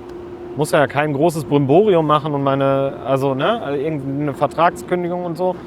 Ja, und dann habe ich mir quasi, also ich habe quasi meine erste Doktorarbeit abgebrochen, weil jetzt habe ich mal diese Geschichte öffentlich erzählt. Ist ja mittlerweile auch schon lange her, 2010 war das, also vor zehn Jahren. Aber so, das war so äh, eine Sache. Das war halt so, okay, so werden Großprojekte gemanagt. Das war halt irgendwie, Ja, aber so, ich bin also ich, ich kenne das auch. Also ich meine, ich kenne das in, bei, bei, bei dann so Security-Projekten und so weiter, wo dir dann auch häufiger mal die Kinnlade auf dem Tisch liegt, ne? Wo dann halt mit ähnlicher Begründung, ich habe nur noch fünf Jahre und verdammt nochmal, wir ändern hieran nichts. So, äh, nur weil da irgendwie Leute um die Ecke kommen, die uns mal Bescheid stoßen, dass unsere, unsere Operational Security halt vollkommen am Arsch ist. Ja. Ja, also und da war es dann so, ich muss mir eine neue äh, ähm, Arbeit suchen. Und da war es dann auch so, ich bin nach Würzburg gefahren, zu Markus ins Labor. Er hat gesagt, okay, was brauchst du? Ich habe halt, wir haben Haushaltssperre. Ja, Ich kann nicht machen. ja. Da ist ein Rechner, da ist ein Platz im Büro. Was soll ich dir schreiben? Aber im Moment ist 2000, ne, also 2010 war halt überall so auch, auch ne, also an den gut, Unis aber viel, viel hast von den Budgets eingefroren. Und, aber ich habe dann halt gesucht und er hat mir ein paar Sachen vermittelt, äh, gesagt, hier schreib den an, hier guck da vorbei. Ich weiß, die haben eine Förderung, gehe da mal vorbei und äh, durch Markus bin ich auch bei ein paar Vorstellungsgesprächen gewesen, ähm, wo es dann so war, ja, vielleicht kriegen wir diese Förderung und dann kannst du anfangen. Ähm, also Göttingen, Braunschweig und so. Und dann habe ich dieses, äh, diese Geschichte gehabt in Berlin. Und da war es so, äh, Jan Schmoranzer, mein, mein alter Chef, kann man ja auch sagen, der suchte jemanden, der sich mit D-Storm auskannte. Äh, eine Hochauflösungsmikroskopie-Methode, ähm, die von Markus Sauer entwickelt worden ist. Das habe ich natürlich so mitbekommen. Habe ich natürlich so mitbekommen und es war halt so, ah, okay, äh, aus dem, ne, aus der Ecke. Also, Also, ich wusste, im wie Endeffekt- D-Storm funktioniert. Du wusstest, du hattest Vorwissen, was D-Storm ist. Du warst schon da drin im Endeffekt. Ja, genau. Du kriegst es ja, du arbeitest in so einem Labor ja auch. Du hörst, jede Woche trägt irgendwer anders aus dem Labor vor, wo ist sein aktueller Stand der Arbeit, erklärt diese Sachen auch. Und D-Storm habe ich halt da auch mitbekommen und gelernt, wie das funktioniert, obwohl es nicht direkt Teil meiner Arbeit war. Aber es war halt das große Ding im Labor, weil äh, zwei, drei von den Leuten, die da Doktorarbeit gemacht haben, waren dann so, wir Also haben Nature Methods Paper. Also ausreichend Grundwissen schon gehabt. Äh, ja, genau. Und dann habe ich mich da beworben äh, und sollte dann halt da vorbeikommen und erstmal einen Vortrag halten, was ich bisher gemacht habe. Und dann, Jan war selber nicht Professor, sondern äh, war jemand anders und ich musste dann halt, sollte einen Vortrag halten, irgendwie um 14 Uhr. Mit meinem Auto losgefahren und äh, das war immer schon so ein bisschen, das hat ein bisschen Probleme mit Öl, hatte einen, hatte ein Loch im Krümmer mal, das wurde zugeschweißt, war ein alter Opel Corsa. Ähm, so, ne, gar nicht so alt, aber trotzdem. Ne? Und dann so Magdeburg, Höhe auf der Autobahn, war so, blinkte ab und zu mal was und es kamen so leichte Rauchwolken an der Seite raus. Und ich bin dann auf. äh, Ich hoffe, der Rauch war Dampf. Nee, ich bin dann auf äh, Tankstelle gefahren, also so abgefahren, Rasthof. Und es qualmte, Haube gepoppt, bin nach vorne, hab die Motorhaube aufgemacht und es kam eine kleine Flamme raus. Oh, Es war, Öl. Der Öldeckel war nicht richtig und er ist auf den, auf den heißen Motor und hat angefangen zu brennen. Gott sei Dank, ne, da kommt dann mein, meine Erfahrung im Katastrophenschutz. Ich habe sofort an die Säule gegriffen und hatte die, hatte die Löschdecke in der Hand und habe sie auf den Motor geworfen, weil, und es war wichtig, dass ich das schnell gemacht habe, sonst wäre. nee, der Tankwart war schon da mit dem Pulverlöscher und dann hätte ich Oh. nicht weiterfahren können. Weil dann wäre der Motorraum einfach Sense gewesen. Was ich gemacht habe, war halt Löschdecke. Es war äh, erstmal erstickt und dann, und dann ADAC und der hat dann gesagt, hier kannst du dahin fahren. Die haben eine Motorwäsche gemacht. Ich habe dann halt angerufen, so ich komme ein paar Stunden zu spät, mein Motor hat angefangen zu brennen. Ich bin mit drei Stunden Verspätung, Nur. ja, drei Stunden Verspätung da in der Uni aufgeschlagen, war völlig fertig und habe meinen Vortrag gehalten. Okay. Also Vorträge halten ist für dich Automatismus, oder? Nee, nee, ich glaube, das war nicht einer meiner besten Vorträge. Und der sollte ja auch nicht unterhaltsam sein. Das war, das war halt ein wissenschaftlicher Vortrag. Ich habe halt dieses, diesen Test mit den, mit den Bluttests, weil das war ja meine Doktorarbeit, äh, äh, Diplomarbeit vorgetragen. Ja, und dann ging es so ein bisschen hin und her und dann konnte ich, äh, das, war, ich das war im November 20, 2010. Und Jan hat dann gesagt, nee, äh, dich würde ich gerne haben wollen. Und dann konnte ich ab 01.01.2011 an der FU anfangen mit meiner Doktorarbeit. Das Oh, habe cool. ich dann auch gemacht. So bin ich nach Berlin gekommen. Also du bist jetzt auch Dr. André Genau. Lampe, ja? Ich, bin, ich bin auch Doktor André Lampe. Der Doktor der Physik. Nee, Sondern? die Arbeitsgruppe war am Lehrstuhl für Biochemie. Also technisch gesehen habe ich, mein, habe ich meine Doktorarbeit gemacht und verteidigt in der Biochemie. Okay. Mhm. Ich habe auch sehr, sehr viel Sachen aus der Biochemie lernen müssen. Aber während der Doktorarbeit sind noch ein paar interessante Sachen passiert. Wir haben Zeit, mein Lieber, Ja. wir haben Zeit. Ja, du hast angefangen mit Schule vor, vor ich weiß nicht wie viel. Äh, d- Genau einer Stunde und Vor einer Minuten. Stunde, okay. Vor, vor einer Stunde, wie war es denn in der Schule? Und jetzt habe ich einfach drauf loserzählt. Ja, ja, das ist aber so, gehört sich das in einem Ja. Podcast. Ich meine, dafür, dafür lade ich mir euch Duracell-Häschen doch ein.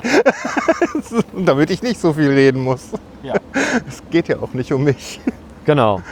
Ähm, ja, ähm, ich habe dann halt angefangen ähm, mit meiner Doktorarbeit damals noch an der FU, also Freie Universität Berlin in Dahlem. Äh, und dann nach einiger Zeit, also da lief es total gut. Ich habe ähm, mit äh, Jan und ich waren uns nicht immer einer Meinung. Ähm, also mein, mein äh, Le Boss hat er sich irgendwann den Spitznamen eingefangen. Ähm, war nicht immer einer Meinung, aber es, wir waren schnell irgendwie auf einem guten Weg.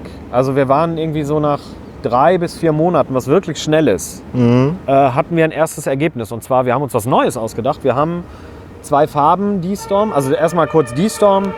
D-Storm ist ähm, D-Storm ist äh, kurz, äh, ist eine Abkürzung für Direct Stochastic Optical Reconstruction Microscopy.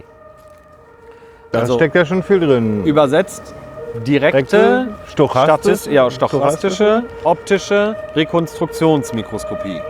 Mhm.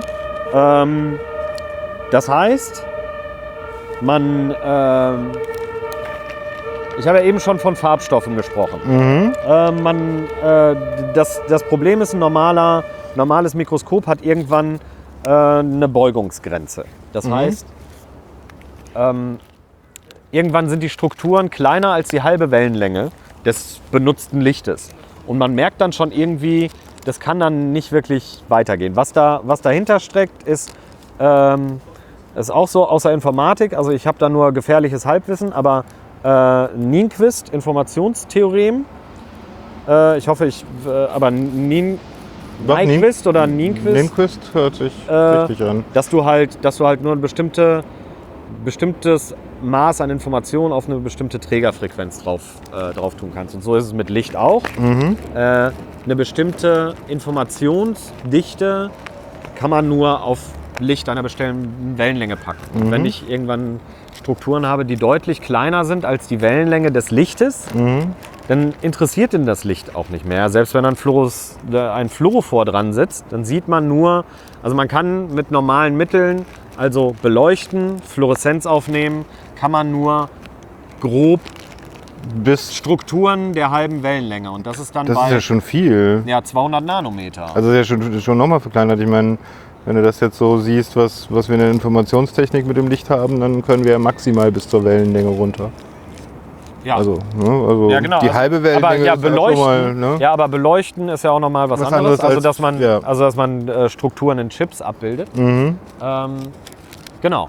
Und äh, das Lustige an, der, äh, an dieser Technik ist jetzt aber, ähm, man, es ist kein Naturgesetz. Also die, die, die Beugungsgrenze ist jetzt kein Naturgesetz. Du kannst, äh, du kannst da immer noch ein bisschen verhandeln. Nämlich, Mit der Natur ja, du kannst, also bei der Lichtgeschwindigkeit kannst du nicht verhandeln. Die Lichtgeschwindigkeit ist, ist Ende. Also Okay. es geht nicht schneller. Aber bei der Beugungsgrenze kannst du, indem du Parameter verschiebst. Und genau das macht D-Storm. So kann man es, glaube ich, sehr, sehr gut verstehen. ja. Tja, ähm, wie fange ich an? Naja, also ich weiß nicht, ähm, damit hast du deine Doktorarbeit gemacht. Genau, naja, nicht damit, sondern wir haben uns was Neues dazu ausgedacht. Das, dieses D-Storm bzw. Storm gab es erst. Dann kam D-Storm, die für Direct. Vorher war Storm mit Akzeptor- und Reporter-System, dass du zwei Farbstoffe brauchtest. Ah, okay. Die Storm ist nur ein Farbstoff. Und wir haben uns was dafür überlegt, wie man zwei Farben machen kann. Und zwar nicht, dass man erst in einer Farbe ein Bild macht und dann in einer anderen Farbe ein Bild und die dann übereinander legt. Dabei Sondern bekommst du immer einen Registrierungsfehler Ja, natürlich. wegen unterschiedlichen Wellenlängen und dann kommt, kommt Aberration in Also deinen schon die Linsen. Aberration reicht. Ja, wir sprechen hier von einer Auflösung von 20 Nanometer und da Okay. kann dir, kann dir sowas oder eine Regis- ein Registrierungsfehler von der Software, die es übereinander legt, Mhm. sind auch manchmal 30 Nanometer. Das heißt mehr als deine Auflösung und das ist doof. Und wir haben uns was überlegt, wir machen das mit zwei roten Farbstoffen, die wir dann spektral entmischen. Und das, wir haben das Spectral Demixing genannt. Also sozusagen ein helles Rot, ein dunkles Rot und anhand dessen. Wir haben uns das Spektrum angeguckt dann, Mhm. aber auf eine andere Art und Weise ein Spektrum angeguckt. Und wir haben zwei Bilder gemacht, die parallel liefen und haben dann erst aus den Rohdaten später die Farbentscheidung Okay. getroffen. Mhm. Und da kam dann wieder, Gott sei Dank war das mit der Diplomarbeit, dass ich ein bisschen was mit Programmieren hatte, weil auf die Idee war bisher noch keiner gekommen. Also gab es auch niemanden, der, der, der mal sowas gebaut hatte, also muss ich selber bauen. Also schon wieder Bilderkennung, verdammt. Nee, gar nicht Bilderkennung, sondern wirklich. Also die Bilderkennung hat ein anderes äh, Softwarestückchen gemacht. Das spektrale Entmischen war dann eher ein großes Listensortierproblem, aber das ist ja auch eine Wissenschaft für sich. Ja, Matrix, yeah, Matrix-Mathematik, juhu. Ja, also, ne, also in, der, in der Richtung war es dann. Aber tatsächlich konnte man dann eine Farbentscheidung treffen. Und da habe ich jetzt auch, äh, über einen Teil davon habe ich auch mal auf dem äh, ähm, Kongress? C3, genau, auf dem 33C3 den Vortrag gehalten. Und da war so, Rohdaten sind geil, habe ich am Ende äh, gesagt, weil das hängt auch direkt mit der Doktorarbeit zusammen. Weil in den Rohdaten, die ich aufgenommen habe, von, das war nur schwarz-weißes Blinken. Aber in diesen Rohdaten steckt irgendwo eine Farbentscheidung drin, die ich erst viel später treffe, anhand einer statistischen Auswertung, wo ich auch eine Fehlerabschätzung machen kann. Und das macht es so unglaublich mächtig. Es steckt nicht nur, steht nicht nur Bilddaten drin. Aber jetzt zurück zum Blinken. Also Blinken ist genau der Schlüssel. Wir sorgen dafür, dass du markierst eine, du markierst eine Struktur in einer Zelle, irgendwas, ein bestimmtes Protein, super eng. Am besten alle 10 Nanometer, vielleicht alle 20 Nanometer sitzt mindestens ein Farbstoff. Gerne auch mehr. Und dann sorgst du dafür, dass die Farbstoffe keinen Bock haben. Dass 99,9% aus sind. Und nur ein Subset an. Dann hast du einzelne punktförmige Emitter.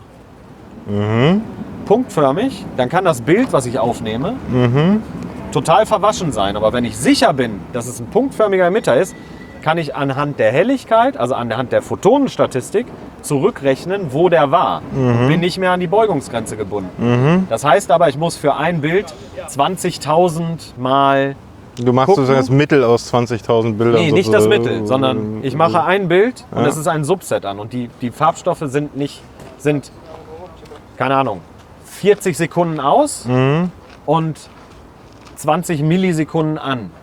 Sodass ich jeden Farbstoff vielleicht dreimal oder zehnmal gesehen habe oder 20 Mal, aber das ganze Subset quasi in seiner Gänze. Und ich mittel nichts, sondern ich lokalisiere jeden einzelnen Punkt und mache dann Wow. wie Pointillitismus, setze ich aus Lokalisationsdaten ein Bild rückwärts wieder zusammen. Und das ist das, was ich meine, man kann verhandeln. Ich bin an der Beugungsgrenze, aber ich tausche Zeit gegen Auflösung. Ich brauche für ein Bild 10 Minuten, aber dafür habe ich eine Auflösung von 20 Nanometer in XY. Rückgerechnete 200. Langzeitbelichtung. Naja, nicht, also ich mache 20.000 Bilder. Ja, ja, klar, aber daraus errechnest du im Endeffekt ein Langzeitbild, oder? Nee, ja, also damit, damit das funktioniert, muss ich die Zelle töten Mhm. und fixieren. Es darf sich nichts bewegen. Wenn sich irgendwas bewegt, dann ist, dann, Mhm. dann ist meine vorbei, ja. Auflösung für ein. Also es ist nicht wirklich eine Langzeitbelichtung, sondern. Also eine Langzeitbelichtung ist es nicht, weil es kommen da noch so interessante Sachen raus. Ich rege das Mhm. mit einem Laser an und unsere Auflösung ist so hoch, dass ich sehen kann, wie sich das Glas anfängt unter der Lasereinstrahlung auszudehnen. Ich gehe da mit 150 Milliwatt Lichtleistung rein Alter Falter, das ist ja. oder sogar noch mehr teilweise, weil ich brauche, ich kann dieses Blinken der Farbstoffe durch einen Puffer einstellen, also durch eine bestimmte Flüssigkeit, bestimmten pH-Wert und dass kein Sauerstoff da ist, aber vor allem auch durch eine bestimmte Leistung. Ich brauche viel Licht, damit die Farbstoffe sehr schnell sehr viele Photonen abgeben und dann lange wieder aus sind. Verstehe. Und deswegen brauche ich viel Leistung und ich sehe dann quasi einen Sample Drift, weil das Glas sich leicht ausdehnt oder irgendwas Alter an dem. Falter, das ne? ist ja wirklich schon an den absoluten Grenzen, oder? ja, ja, genau. Also es ist, äh, aber das ist, aber das ist tatsächlich etwas, was normal ist. Temperaturstabilisiert ist der Raum. Außenrum habe ich einen Inkubator, der auch te der, der ein Temperaturgleichgewicht einstellt. Für zwei Dimensionen ist es fast egal, weil das, da kriege ich es mit einem einfachen Skript zurückgerechnet. Weil die Drift ist meistens linear. Aber selbst wenn sie nicht linear ist, ist es nicht wirklich schwierig zu machen. Ähm, aber was äh, was wirklich hart ist, ist, wenn man es 3D macht. Weil wenn du 20.000 Bilder machst und immer nur eine Punktquelle, dann kannst du auch eine Zylinderlinse reinmachen. Eine Zylinderlinse sorgt dafür, dass etwas, was näher an der Kamera, also was näher ist, aber ein bisschen unscharf, schärfer ist, aber in eine Richtung verz verzerrt und etwas, was hinter dem Fokus liegt, in die andere Richtung verzerrt. Also näher ist in X-Richtung verzerrt, weiter weg ist in Y-Richtung verzerrt. Das nennt, äh, das nennt man Astigmatism. Und damit kannst du aus diesem Bild, aus 20.000 zweidimensionalen Bilddaten, ein dreidimensionales Bild zurückrechnen. Gott, ey. Also mein, mein Mathematiklehrer hatte recht. Inwiefern? Er sagte, alle MINT-Fächer sind geistige Onanie. Wieso? ga- Geistige Onanie. Du holst dir geistig einfach einen runter. Halt- Meine Güte, da steckt ja so viel hinter. Also ich meine auch jedes Mal, wenn man in, in, in diese Teilbereiche hineinschaut, ne, also von außen sieht das alles so einfach in Anführungsstrichen aus und je weiter du in die Details gehst, umso komplexer wird's. Ja, also ne, äh, tatsächlich ist das ja auch, das ist ja auch der, der Hintergrund zu diesem, äh, zu der Sache, warum ich Wissenschaftskommunikation so wichtig finde. Es ist mittlerweile so, so kompliziert, so kompliziert, Ja. dass es wichtig ist, dass das erklärt wird, sodass man nicht es so versteht, dass man es nachmachen kann, aber dass man den Grundbegriffen folgen kann, um zu sagen so, okay, das ist so, ich, ich verstehe, woher das kommt. So, du hast jetzt, du hast jetzt auch begriffen, wie das mit der Mikroskopietechnik geht. Das wird, äh, es ist nicht so, dass du es nachmachen kannst, aber trotzdem ist es spannend, wie weit wir da rumtricksen können, um genau das zu erreichen, dass wir eine bessere Auflösung haben. Ich meine, im Endeffekt ist das Spannende daran, wie viel wir eigentlich tricksen, damit wir das, das überhaupt diese noch an den Erkenntnispunkt kommen, oder? Ja, aber also diese, wa- warum wir diese Hochauflösung brauchen, ist halt so, wir können nur sehr, sehr schwer, also wir, äh, es gibt halt Bereiche, die nicht so einfach sind durch Elektronenmikroskopie, die eine viel höhere Auflösung hat, ranzukommen. Da wir können halt Gold nicht, beschichten. ja, genau, und man kann nicht Proteine voneinander unterscheiden und das kann ich mit der Technologie. Ich kann sie einfach mit einem Antikörper färben oder sogar noch mit anderen Sachen, Ja. mit sogenannten Nanobodies.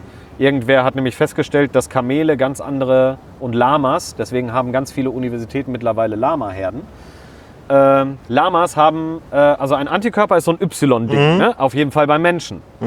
So ein Y-Ding äh, steht aus einer Light Chain und einer Heavy Chain. Und Das sind zwei aneinander gepappt. Also quasi ein, eine Seite, die Hälfte von einem Y, wenn man das einmal äh, von oben nach unten durch durchschneidet, dann, dann hat man äh, äh, in, ähm, oh, ich verwechsel Light und Heavy Chain. Auf jeden Fall hast du zwei Stränge von Proteinen, die Mhm. nur verknüpft sind.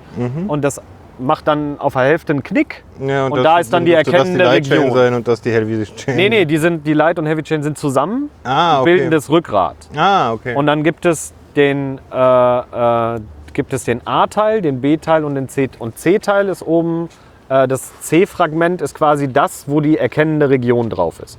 Und das haben wir zweimal zusammengepappt, nebeneinander. Das ist dann ein Antikörper im Menschen. Der ist so 10 Nanometer lang. Okay. Also schon, wenn ich da hinten einen Farbstoff dran pappe und damit was untersuche mit Hochauflösung, wo meine Auflösung 20 Nanometer ist, bei manchen Techniken mittlerweile kommen wir in Richtung 5, da merkt man dann, dass auch der Antikörper fast zu groß wird, um Sachen anzufärben. Und da kommen die Lamas ins Spiel.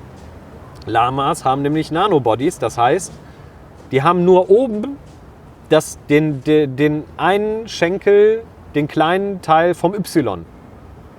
Okay. Und der ist nur zwei bis drei Nanometer lang. Okay, und dann kannst du irgendwie wieder. mhm. Und dann willst du äh, diese Antikörper in Lamas züchten, damit du einen dreimal so kleinen Antikörper hast oder Nanobody und damit dann Sachen markieren. Boah, Alter, ihr seid Also wo du sagtest, wie viele, wie viele Ecken wir umgehen, da fielen mir die Lamas ein. Ich dachte, Hammer, ja, das ist, das ist ein interessanter Einblick. Äh, es geht ja eigentlich, eigentlich um dich. Ich meine, äh, du hast dann deine Doktorarbeit fertig gemacht und äh, hast dich dann entschieden, Kommunik also Wissenschaftskommunikation zu machen. nee, schon vorher. Also 2010 ging es mit Science Slams los und dann auch Ähm, und dann ich, habe ich mich immer mehr engagiert, auch so äh, äh, Wissenschaftskommunikation. Was ist das eigentlich? Weil ich habe irgendwie, ich habe auch im Studium schon so von der Fachschaft aus mal so äh, Schüler waren da, ganzer Hörsaal voll und eine Showvorlesung gemacht. So zum Beispiel Wasser, das unbekannte Wesen. Wasser ist nämlich ein schlechtes Beispiel für eine Flüssigkeit. Ne? Also es gibt halt so viele Anomalien von Wasser, das ist nicht mehr feierlich, aber ist leider so omnipräsent, könnte man sagen. Ja, aber äh, und irgendwie dachte ich sehr lange, auch Anfang meiner Doktorarbeit, irgend so, ah, Wissen, also sowas Abgefahrenes wie Wissenschaftskommunikation mache ich eigentlich nicht. Ich bin ja nur ein Typ, der, der in seiner Doktorarbeit ist, ein werdender Wissenschaftler quasi. Und ich erzähle, ich breche Sachen runter auf unterhaltsame Weise, sodass es auch ein Laie verstehen kann. Und dann war ich irgendwann so, dann ging das los mit dem sogenannten Siggener Kreis. Das war so, es gab so eine Ausschreibung von der Zeit, äh, eine Woche Zeit. Und da haben ein paar Leute dran teilgenommen. Äh, ähm, ich glaube, federführend damals waren, war es äh, Elisabeth Hoffmann von der Technischen Uni Braunschweig, die hat die Kommunikation geleitet. Und Markus Weißkopf äh, von äh, Wissenschaft im Dialog. Äh, damals noch, glaube ich, Haus der Wissenschaft ich, äh, in Braunschweig, ich weiß es nicht genau. Die haben gesagt, wir machen mal eine Denkwerkstatt Wissenschaftskommunikation. Und die haben gesagt, wir machen hier sowas, schreibt doch mal einen Text. Äh, also quasi als Einreichung, so ein Exposé. Und äh, dann wurde ich quasi so, ich weiß gar nicht mehr, worüber ich das geschrieben habe, muss ich ganz ehrlich äh, sagen. Äh, weiß ich gar nicht mehr. Und ähm, dann wurde ich da genommen und das war halt so, und als wir da waren, das war so ein Gut irgendwo in Schleswig-Holstein, ähm, wo man dann tatsächlich eine Woche Zeit hatte. Ganz viele Leute aus der Wissenschaft, aber ganz, ganz viele Kommunikatoren, ein paar Journalisten auch.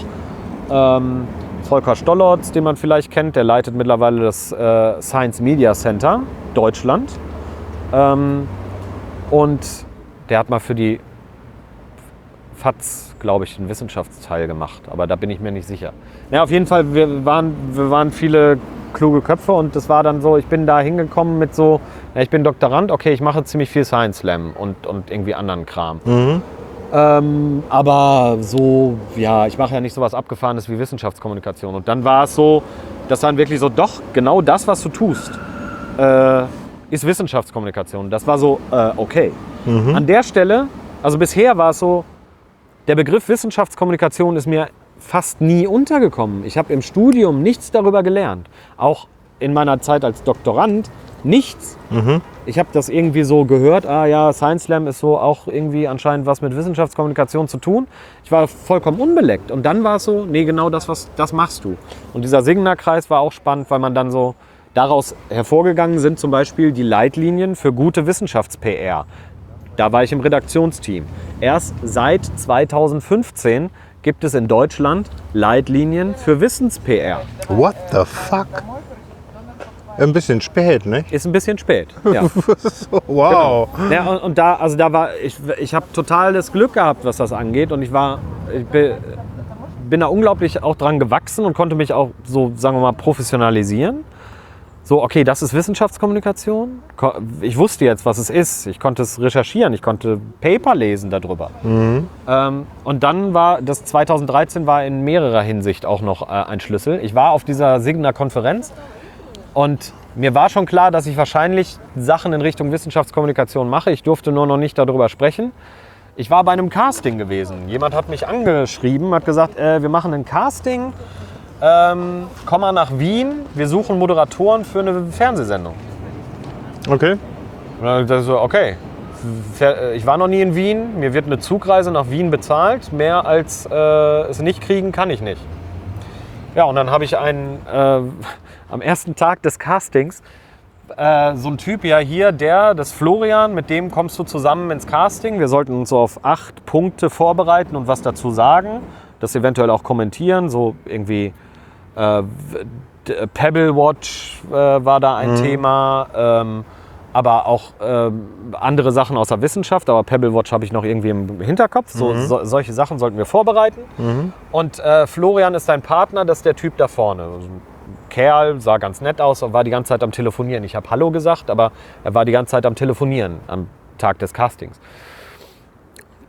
So, und ich war, hatte mich vorbereitet, war nervös, wir kommen da rein, er legte endlich auf, ne? Und dann saß da vor uns so ein Typ von dem Sender und sagte so, ja, äh, ihr habt euch vorbereitet? Wir beide so, ja.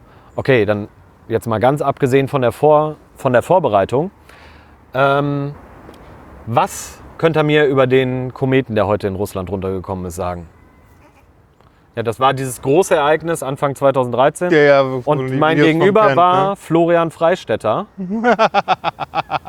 Und der war, war die ganze Zeit am Telefon, um irgendwelchen, äh, äh, um halt Einordnungen zu geben und war, kannte sich total aus. Und ich saß da, alles klar, habe ich wenigstens mal Wien gesehen.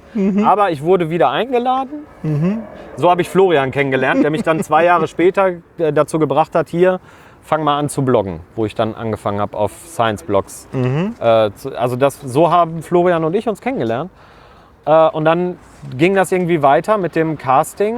Äh, und dann war es so, äh, ja, ich kann eine Fernsehsendung moderieren für Servus TV. Damals war Servus TV, machte schon Andeutungen davon, irgendwie eine seltsame Richtung einzuschlagen, wie es das heute tut. Ich habe keine Ahnung, wovon du redest. Ja, Servus TV ist so österreichischer Sender. Ah. Der gehört zum Red Bull-Konzern. Und Herr Matteschütz, der Besitzer vom Red Bull, äh, äh, takes an interest, wie man so schön sagt. Ähm, und da ist ja mittlerweile, äh, ne, wir, wir laden die Konservativen und die Rechten ein, um ein ausgeglichenes Bild zu haben, wenn wir eine Talkshow machen. Das war damals noch nicht so schlimm. Und da war, naja, und dann habe ich TM Wissen mitmoderiert mit zwei anderen zusammen. Sebastian Hunke, äh, Historiker, äh, übrigens aus Löhne, nur so nebenbei, also auch in Ostwestfale. und äh, Jasmine Blair, äh, hier aus Berlin. Und ja, äh, Jasmine ist halb Österreicherin, halb Amerikanerin. Und äh, ja, wir waren quasi das Dreiergespann und wir haben 52 äh, Sendungen TM Wissen äh, gemacht.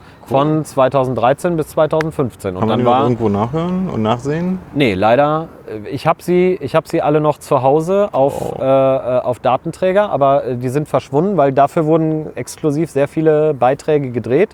Und ich denke, der Sender hat davon viele untertitelt oder neu, neu besprochen und die verkauft. Deswegen findest du nirgendwo mehr Okay. die ganzen Sendungen.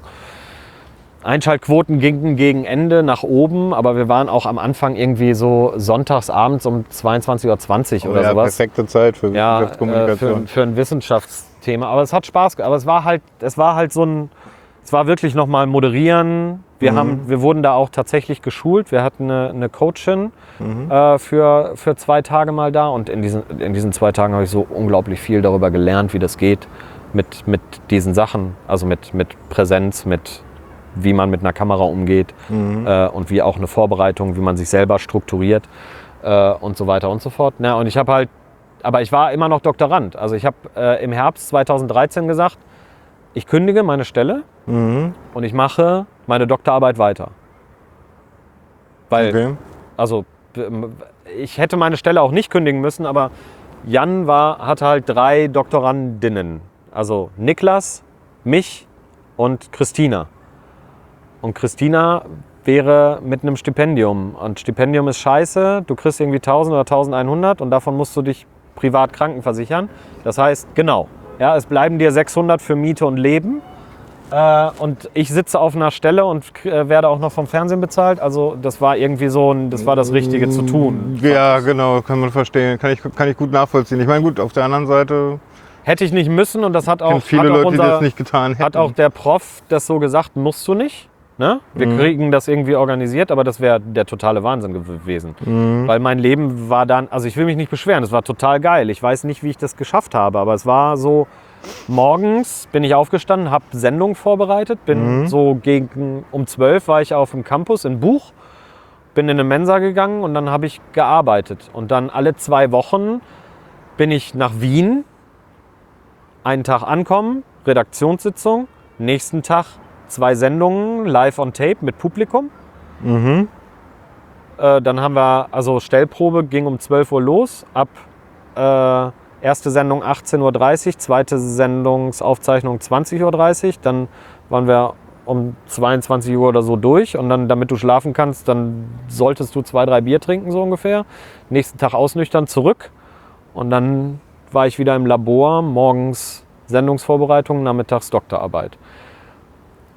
Das war gut. Es war geil.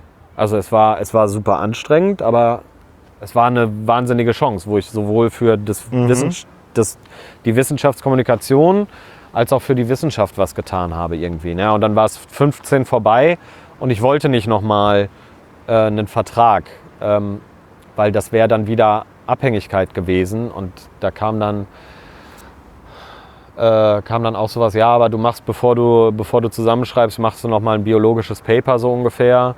Und dann sagt so, ich habe jetzt schon, aber ich stehe jetzt schon auf also eine Veröffentlichung als Erstautor und auf fünf oder sechs Publikationen stehe ich mit drauf, weil ich die ganze Hochauflösungskacke gemacht habe.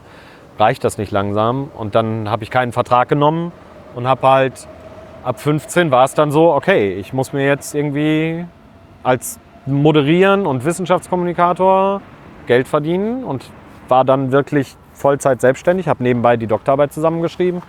Ende 2016 habe ich dann verteidigt und seitdem bin ich Vollzeit selbstständig, wenn man das so sagen kann. Oder ich sage lieber eigenverantwortlicher Unternehmer. Und ja, als Moderator, Das- Wissenschaftskommunikator, aber es fällt mir schwer, das einzuordnen.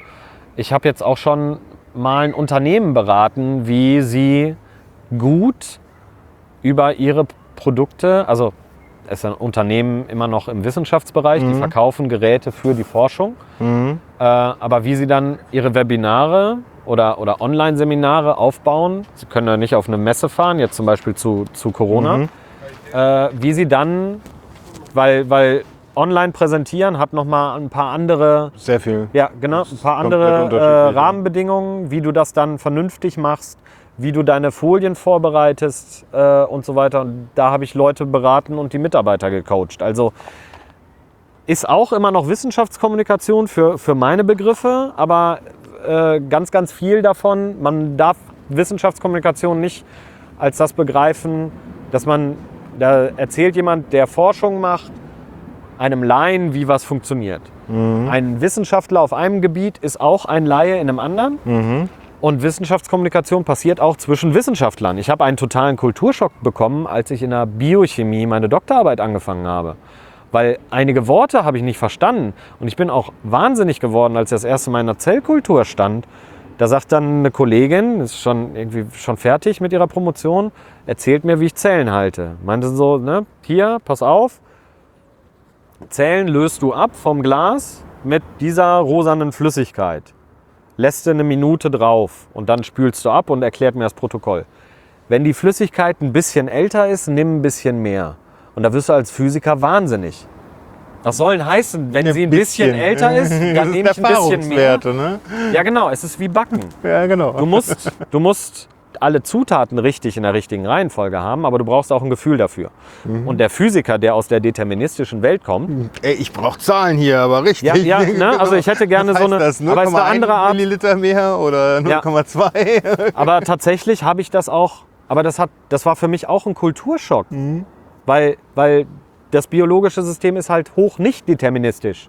Weil wir noch nicht alles verstanden haben. Aber selbst wenn wir alles verstanden haben, bin ich mir sicher, dass es halt nicht diesem Determinismus folgt, wie ein Teilchen trifft auf ein anderes. Ich meine, da ist es ja auch schon in der Quantentheorie mit Wahrscheinlichkeitsverteilung. Aber da ist dann wenigstens, okay, wir können diese Wahrscheinlichkeit angeben, aber so ist es in der Biologie ja noch nicht mal. Ne, kommt irgendwie, du gibst ein Signal raus und hinten pupst es. und du hast gar keinen Kanal, wo das Pupsen vorgesehen war. So, also jetzt vereinfacht gesagt. ja.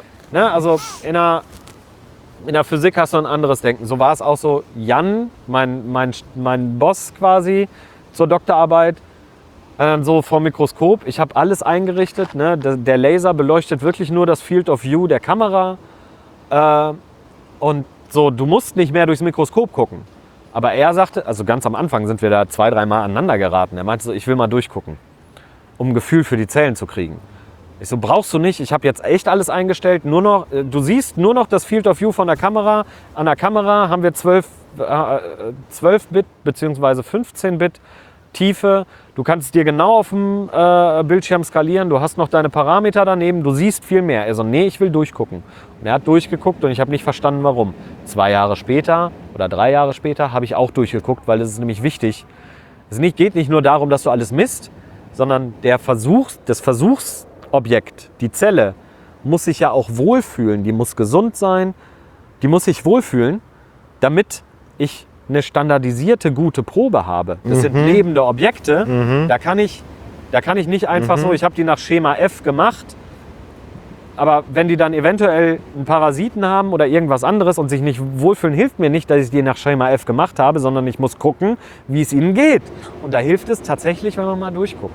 Aber das ist auch so ein, so ein, so ein Okay, Wechsel. ja. Und da habe ich dann auch gemerkt, Wissenschaftskommunikation auch zwischen WissenschaftlerInnen. Ist auch nicht leicht, ne?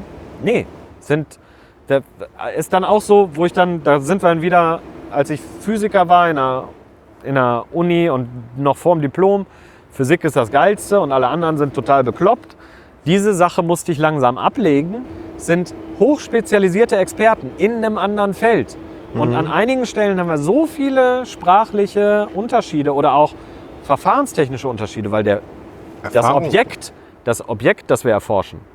Physik ganz viel, entweder diese Statistiken, wenn wir, aber da geht es dann darum, eine Abschätzung zu haben. In, der- in der Biochemie kannst du es vergessen mit, mit äh, wir, wir, wenn wir das Protein jetzt verfolgen, wissen wir, was es demnächst machen wird. So weit sind wir noch nicht. Längst noch nicht. Und selbst dann kriegen wir, wenn wir nur ein Protein angucken, längst keine Aussage darüber, was der Organismus tut. Also, ne? Es ist, Das typische Problem der Wissenschaft. Ne? Eine Frage beantwortet, zehn neue geschaffen. ja. Aber das ist halt auch, das ist halt auch irgendwie total spannend. Diese, die, dieser Bereich, dass das auch zur Wissenschaftskommunikation dazugehört. Und so bin ich jetzt, Also das ist, deine Arbeit besteht jetzt daraus, Wissenschaft zu verbreiten. Wie tust du das? naja, also ähm,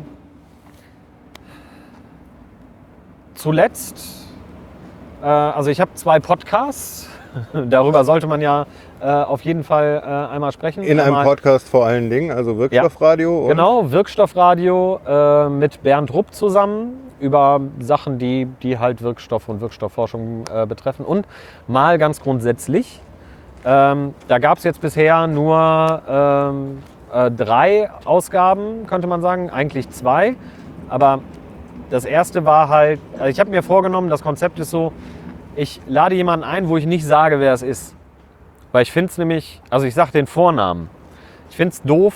Ich möchte irgendwann, ich möchte nicht, äh, ah, wir hören jetzt äh, Professor Dr. Hast du nicht gesehen zu. Das ist, äh, ich möchte das niemandem vor, vorwerfen. So, wenn, wenn äh, äh, der Herr Prittlaff mit einem Professor spricht, dann finde ich das total angenehm und höre dem auch gerne zu. Aber ich wollte mal was anderes ausprobieren. Ich wollte über einen, äh, über ein Thema äh, also das Thema in den Vordergrund reißen und auch das so ein bisschen überraschend machen. Die erste Ausgabe war Proteine mit Janine. Ähm, und äh, ja, da, da hat das nicht so äh, gut funktioniert, weil das war von einem Institut. Da habe ich auch ein bisschen Geld für bekommen und die waren dagegen, dass man nicht sagt, dass das Dr. Janine Kirstein ist.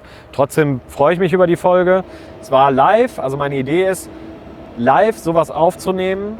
Ich habe einen Livezeichner dabei. Äh, ähm, Roland, den man, der hat auch schon das ein oder andere äh, Intro für einen Kongress gemacht. Mhm.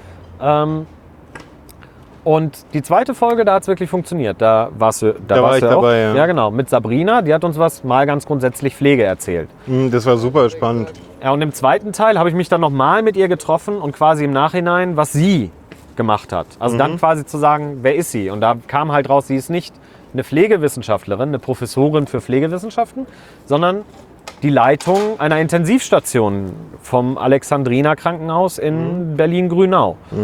Und was sie da alles Neues gemacht hat, woher sie all diese Sachen weiß, indem sie da nämlich mal einen Hands anderen on, ne? Dienstplan gemacht hat und so.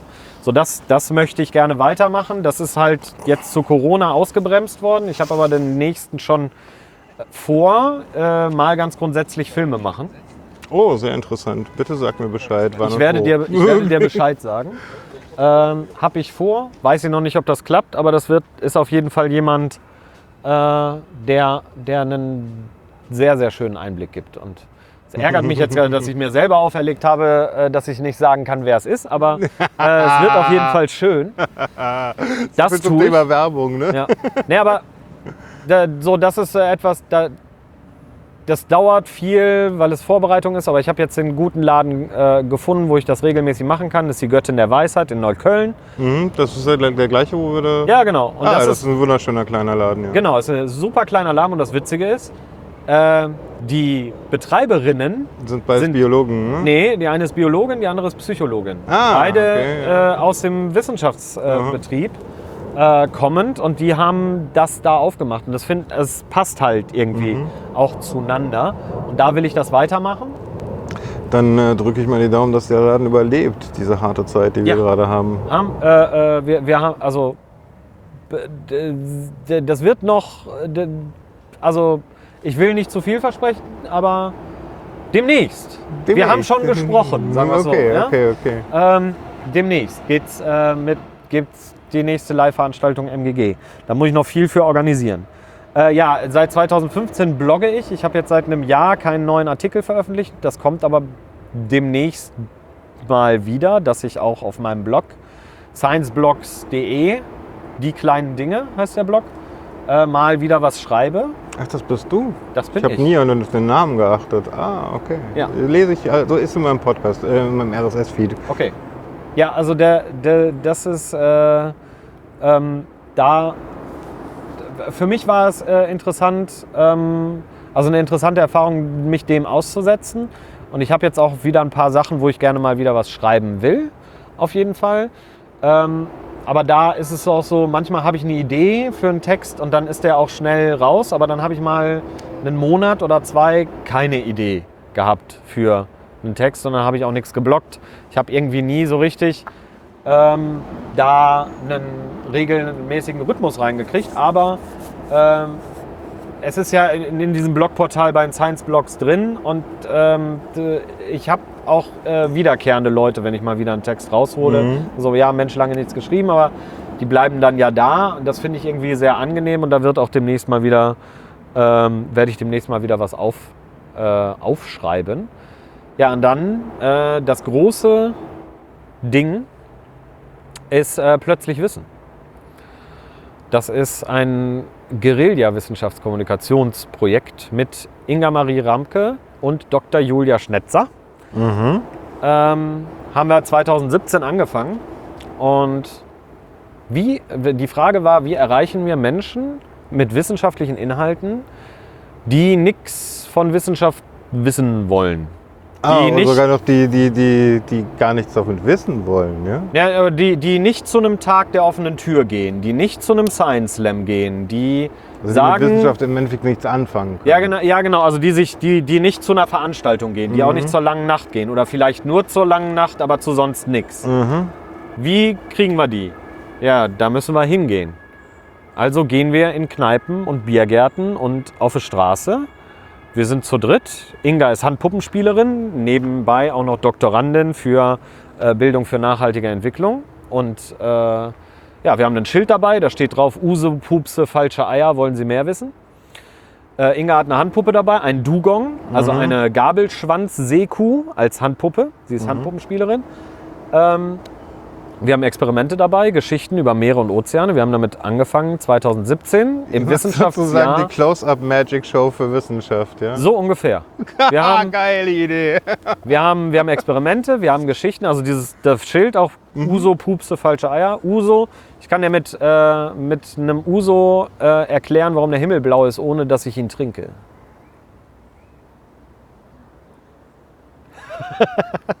Sekunde. Mhm. Interessant. Naja klar, ich meine, also wenn du jetzt so, eine, so, eine, so einen dünnen Film Alkohol hast, dann ist der im Licht betrachtet, bläu, schimmert der bläulich, oder? Nee.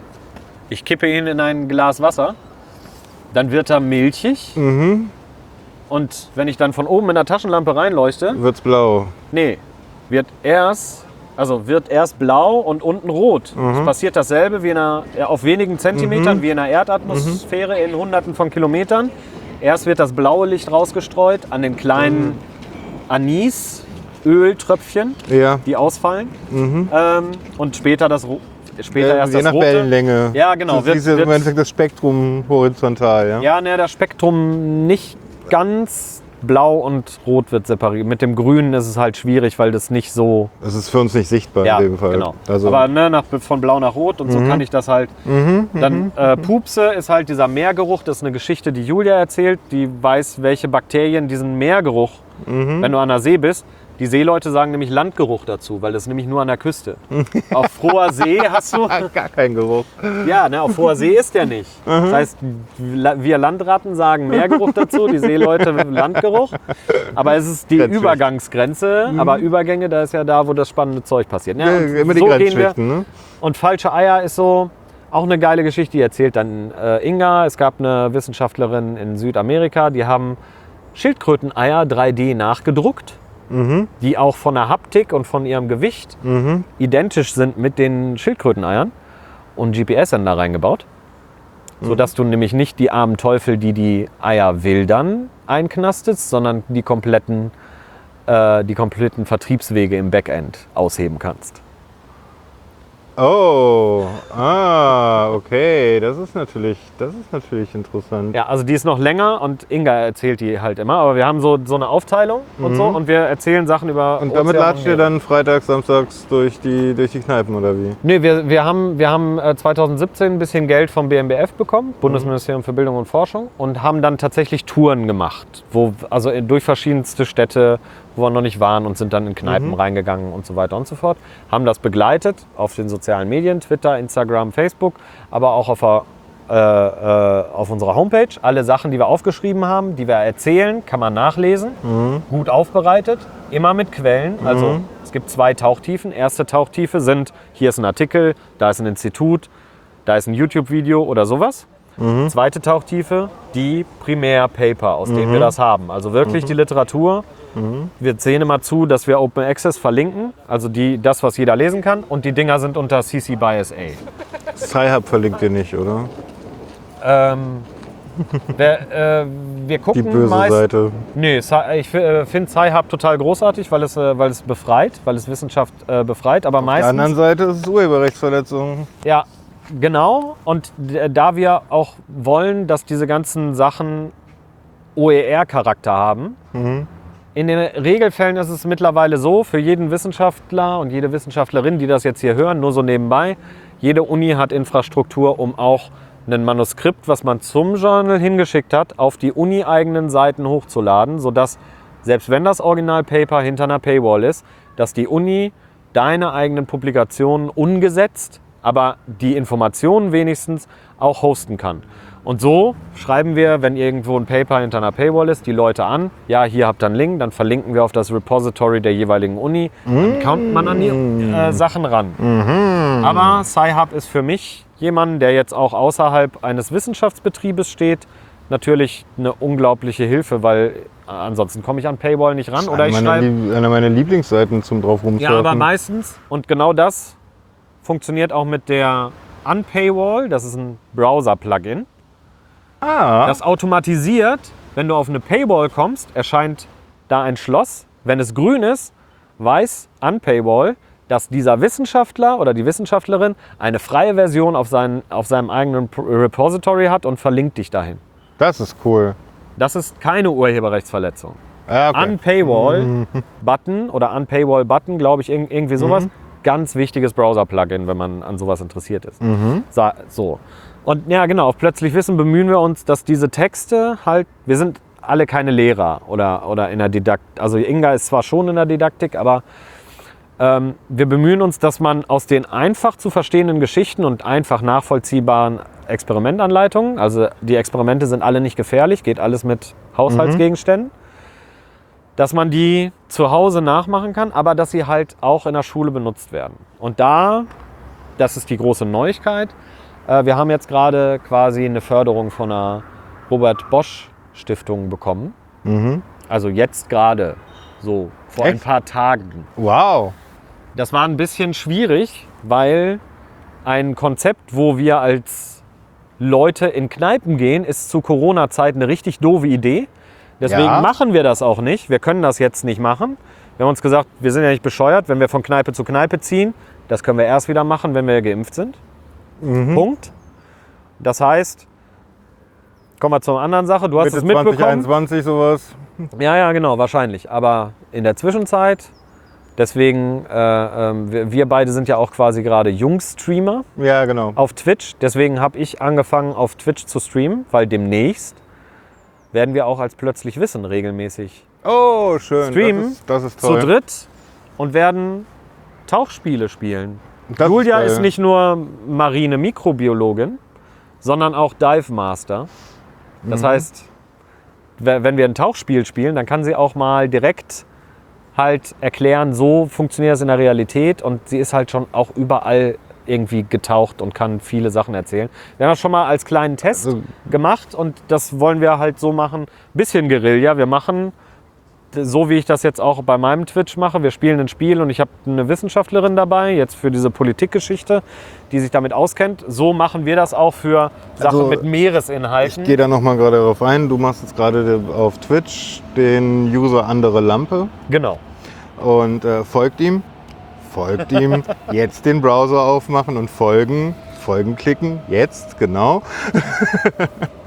und ähm, dort machst du im Moment hauptsächlich, oder bist du jetzt letztens war erstmal deine zweite Folge und ich fand die super spannend, muss ich dazu sagen. Also mir hat das sehr viel Spaß gemacht, dazu zu hören. Du spielst Democracy und hast eine Politikwissenschaftlerin dabei. Genau.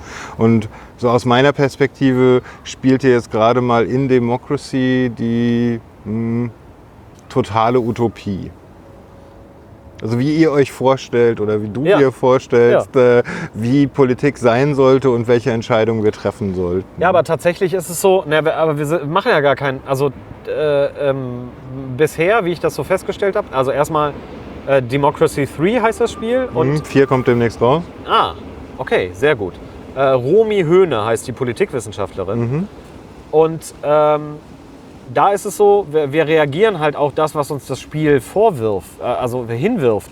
Und da ist es ja auch so, wir hatten den Unternehmensexodus und plötzlich haben wir die ganze Zeit darüber nachgedacht, wie machen wir Wirtschaftsförderung, damit die, und das ist nicht zwangsläufig das, was ich von meiner, von meiner politischen Utopie äh, äh, wo ich das als erstes drauf kommen würde. Aber es ist halt schon spannend, weil Romy ganz anders denkt und auch ganz viele von diesen Verknüpfungen ganz eingebaut hat. So, naja, das ist ja klar, wenn du das so machst, wirkt sich das darauf aus. So, Du Wirklich? was? Ja, und das ist, aber das ist ja, äh, das ist ja das Spannende daran. Also man, man, man merkt aber auch trotzdem, dass ihr beide dabei auch selber noch was mitnehmt. ja, ja. Also das ist halt auch, auch immer das Schöne. Ähm, also um für meinen Stream battle ich später noch. ähm, aber also das, also ich, ich habe mir jetzt die, die erste äh, die erste Folge auf, auf YouTube angeschaut. Da hast du ja auch noch einen Kanal, auch andere Lampe, auch Folgen, auch jetzt den Browser aufmachen, Ausrufezeichen. ähm, dass, dass, äh, dass ihr da richtig Spaß bei habt, das, das, weiterzuentwickeln und euch selber gegenseitig im Endeffekt zu erklären, wo ihr gerade steht. Genau. Und äh, ich habe auch so, wie ich den Twitch-Chat wahrgenommen habe, ich meine, gut, ich war jetzt selber da auch recht aktiv, aber durchaus auch so eine, so eine Feedback-Kultur sich darin entwickelt, so wo du mit äh, wo, wo ihr darauf reagiert, was dann in dem, in dem Chat passiert und darauf auch nochmal persönlich mit Kommentaren und so, so weiter eingeht.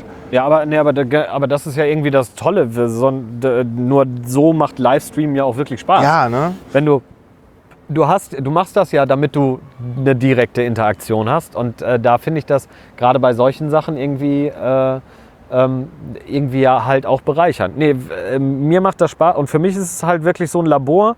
Äh, Auf der anderen Seite, ich war schon immer irgendwie äh, Computerspiele affin, würde ich sagen. Und das andere, also ich mache zwei Sachen. Äh, Democracy 3 wollte ich mit Romy spielen. Romy kenne ich jetzt schon ein bisschen. Die macht übrigens auch einen Podcast äh, von der Landeszentrale für politische Bildung Sachsen-Anhalt. Ach echt? Macht sie äh, mit den Podcast. Die hat mich neulich auch zu Gast. Da habe ich über Wissenschaftskommunikation und welchen und dann halt mit ihnen darüber gesprochen, was das für die Gesellschaft tut in, der politisch, in einem politischen Leben. Und ähm, ja, und ich habe sie gesagt, okay, ich bin bei deinem Podcast dabei, dann ich habe so ein Experiment, hast du Bock mit mir ein Computerspiel zu spielen? Das war so die Sache.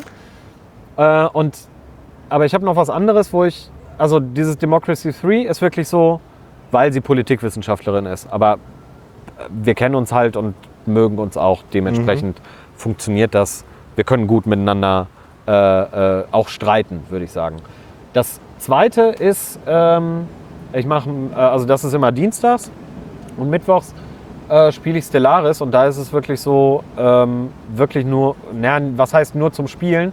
Ich wollte das mit meinem Kumpel Sebastian Hunke, mit dem ich auch TM Wissen moderiert habe, der Historiker ist für neuere und neueste Geschichte, äh, zusammen machen. Der geht im Moment wieder zur Uni. Der hat seinen Magister gemacht und äh, wird jetzt quasi die Qualifikation zum Lehrer nachmachen, weil er ist Geschichte Magister und äh, hat sich jetzt überlegt, halbtags vielleicht Lehrer und ansonsten wilde Projekte mit Büchern um. Er hat ein tolles Buch geschrieben, das heißt Dämonenhonig, kann ich nur sehr empfehlen. Okay. Auf jeden Fall, es hat ja zweimal mit ihm nicht geklappt wegen technischer Schwierigkeiten. Also einmal war er klang, krank, dann technische Schwierigkeiten, äh, dass er nicht reinkam. Aber wir wollen das tatsächlich nur, also wir wollen uns auch austauschen, weil ich glaube, wir kennen uns auch lange genug und ich meine, wir haben zusammen moderiert, dass das dann nochmal eine Spur witziger wird. Ich glaube auch, dass man mit Stellaris ist auch so eine Art Sandkasten, in dem man Spaß haben kann, wo man sich Hintergrund ausdenken kann. Ich habe jetzt angefangen zu spielen, aber da ist es auch weniger, dass ich jetzt ihn die ganze Zeit wegen, Hi- wegen Geschichtssachen löchern werde oder so. Sondern das aber wäre einfach nur genau, da werden wir einfach nur- streamen. Genau, einfach nur, äh, einfach nur Spaß haben. Aber ich werde, auf jeden Fall möchte ich diese Sachen weitermachen. Habe auch schon ein, zwei Sachen im Hinterkopf, was, was noch interessant sein könnte in addictive, Verbindung. Hä? Das, ist, das, das macht süchtig, ne? Ja, ne, äh, ne, so im Hinterkopf ein, zwei Sachen, wo ein Spiel und eine bestimmte Wissenschaftsdisziplin kommt man nicht sofort drauf, wird aber gut zusammenpassen. Okay. Das heißt, also in der Richtung will ich es weitermachen. Es Garbage macht Paint süchtig, würde ich, würde ich sagen. Ich habe ich hab da auch sehr viel Freude dran, aber ich merke auch, dass es halt, naja, man muss konsistent sein. Man muss das immer Ex- jede Woche am selben Tag machen. Das ist durchaus auch Ja. äh, eine anstrengende Sache im Moment. da habe ich da Bock drauf und ich denke, also für mich ist es, ich will das jetzt einmal lernen, auch für meine Seite und ich will das weitermachen. Und jetzt kommen demnächst ab und zu Streams von Plötzlich Wissen dazu, wo wir Sachen zu dritt machen, manchmal auch nicht in voller Besetzung, vielleicht mit einem Gast. Wir gucken mal, wie sich das so, äh, wie sich das so einpendelt. Das ist dann quasi der Ersatz für die Kneipentour, aber er ergänzt ja auch die Kneipentour. Wir können Klar. wenn wir dann, äh, keine Ahnung, mal einen Tag in Berlin waren, können wir danach dann streamen und darüber erzählen, wie es war, was wir getroffen haben, was wir Neues gelernt haben aus den Gesprächen und auch nochmal zurückgeben. Ihr könnt auch mal eine GoPro mitnehmen. Ja, im öffentlichen Raum Leute einfach so. Nö, also, musst du schon vorher fragen. ja, genau, okay aber, ist. aber gerade von diesem spontanen, also wir haben festgestellt, diese, diese Sache ist halt, wir haben auch, auch wegen Fotos, wir dokument, versuchen ja auch die Kneipentouren so dokumentieren. Wir machen nicht sofort ein Foto, sondern ganz wichtig ist, die Leute, die erst so sich das auch angucken und was ist Ja. das? Mhm. Und das ist meistens dann das wertvollere Gespräch. Ich möchte nicht, dass die die Kamera sehen und dann reiß aus, weil das sind eigentlich die Leute, wo wir die erfüllendsten Gespräche mit haben. Mhm. Und deswegen, ganz viele Leute haben gesagt, ey, wir finden total cool, was ihr mit Plötzlich Wissen macht. Filmt das doch und setzt das auf YouTube. Und dann sagen wir immer, ja, aber wenn wir es filmen, dann treffen, dann haben wir nicht mehr diese Gespräche. Ja, vielleicht. Also ich meine, was man natürlich machen kann, ist äh, zu sagen, also einfach mitzufilmen mit einer nicht so sichtbaren Kamera. Und Ja, aber dann das- hinterher zu fragen, ob das okay Ja, ist. also wa- was wir, was wir auf jeden Fall oder zu vorhaben, löschen. Ja, aber wa- was wir, was wir auf jeden Fall vorhaben wäre, was weniger äh, ähm, äh, ähm, schlimm ist, Mhm. ist ein äh, Audio-Device mitzunehmen, Mhm. weil wir werden auf Twitch streamen und wenn wir einen Gast haben und ein Interview machen, dann werden wir das wahrscheinlich auch als Podcast ausspielen. Mhm. Und wenn wir eh schon einen Podcast machen, können wir auch einen Bericht von Natur machen und Soundschnipsel mitbringen Mhm. und darüber berichten, wie es da war, dass man es wenigstens hört. Weil diese Kamera ist tatsächlich etwas, was Leute abschreckt und gerade eigentlich auch, also den betrunkenen Junggesellenabschied, den wir immer wieder treffen, weil die Leute halten uns manchmal auch für einen Junggesellenabschied. Zwei Frauen und ein Mann mit einem Schild und einer Handpuppe, die von weitem Ja. wie ein Baby aussieht. Weiß ich nicht. Also, aber Ja, ja, Junggesellenabschied klar, ist normalerweise nicht gemischt, aber ist ja auch egal. Aber äh, naja, tatsächlich ist das mit den, mit den Fotos, wir sind da sehr, sehr vorsichtig und fragen dann auch erst sehr später, eher, sehr viel später erst, ey, ist das okay? Das Foto haben wir gemacht, wir würden das verwenden. Äh, und damit sind wir immer sehr vorsichtig. Ähm, und deswegen ist es mit Filmen nicht gut. Aber das mit den Soundschnipseln mitnehmen, ist, glaube ich, eine Sache, die wir mal machen könnten. Und ja, wir, wie gesagt, wir wollen auch streamen. Und wenn man streamt, dann kann ich ja auch mal, dann muss ich nicht so mobil sein mit den Experimenten. Also ich habe meistens so sechs, sieben Experimente dabei. Das kann nur sehr klein sein und muss sich darauf verlassen, dass ich hier mal ein Glas Wasser kriege oder hier mal drei Gläser. In der Kneipe funktioniert das ja meistens. Oder hier mal ein bisschen Eis. Ähm, so, aber wenn wir streamen, dann kann ich ja mal auch aufwendigere Experimente machen. Julia genauso.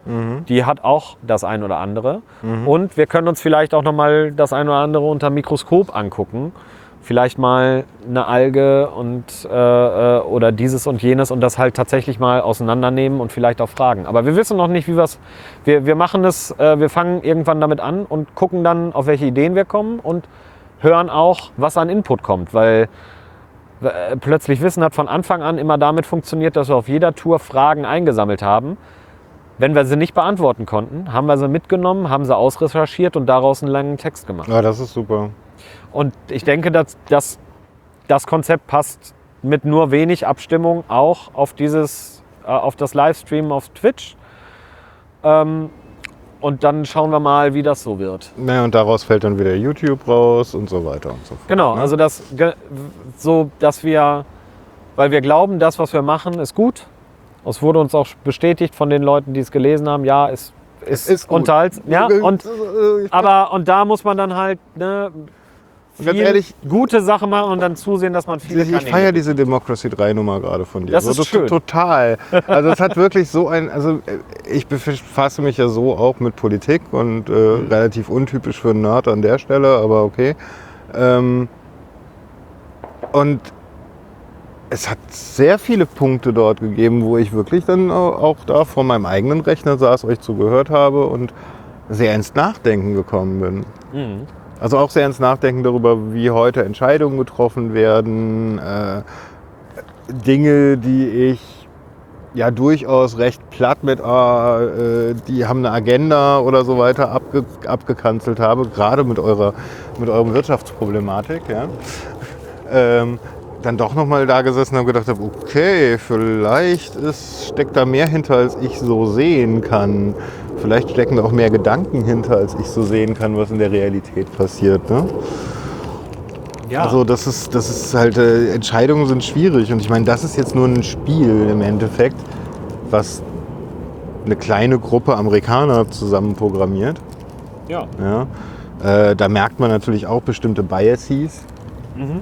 Ja, und äh, es ist ja auch das zwei, zwei Parteiensystem und so abgebildet, aber nichtsdestotrotz ist es ja Aber- ein aber- schönes, äh, schönes Experiment in, äh, oder nein, nicht Experiment, sondern eine, eine Vorlage. Es kommt immer wieder Input und das Spiel stellt einem ja auch Herausforderungen, die man dann lösen muss. Und an der Stelle mag ich halt diesen Austausch da äh, ähm, mit, mit, äh, mit Romi. Und ich wusste auch noch nicht, wie sich die Dynamik so entwickeln wird. Super. Ich finde ich find euch beide echt super entspannt, super angenehm zu schauen. Ja, und es sind auch irgendwie, es hat sich jetzt, wir haben es jetzt zweimal gemacht und beim ersten Mal waren schon Leute da. Jetzt beim, beim zweiten Mal war, waren es mehr und ich glaube auch, da, die werden jetzt beim dritten Mal wiederkommen und es macht auch echt Fets und Spaß. Ja, es hat auch was, dass es halt wieder so diesen, also ich meine, das ist was, was bei Twitch eh so eine Nummer ist, wenn du halt sowas wie Regelmäßigkeiten drin hast, ne? Dann hat das wieder diesen, diesen verloren gegangenen Fernsehcharakter. Dieses, ich muss mir am Dienstagsabends für meine Serie Zeit nehmen. Ja, ja, okay, mit Serien, ja, stimmt. So wie früher, ja. Also Äh, und dann war ja, ist ja der ganze ganz lange dazwischen das Zeitsouveräne. Ich meine, ihr bietet beides an. Dadurch, dass, dass du es auch noch für YouTube stellst, ist es im Endeffekt eh beides.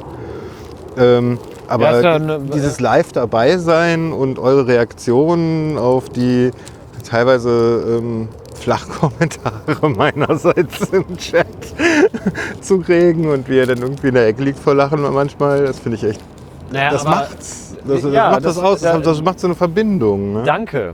Das, es ist total schön, das, äh, das zu hören. Das heißt, irgendwas machen wir richtig.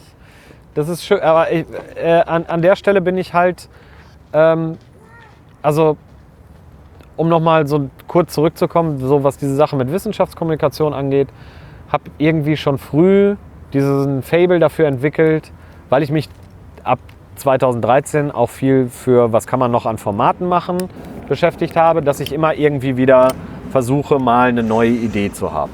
Das ist eine tolle Idee. Und ähm,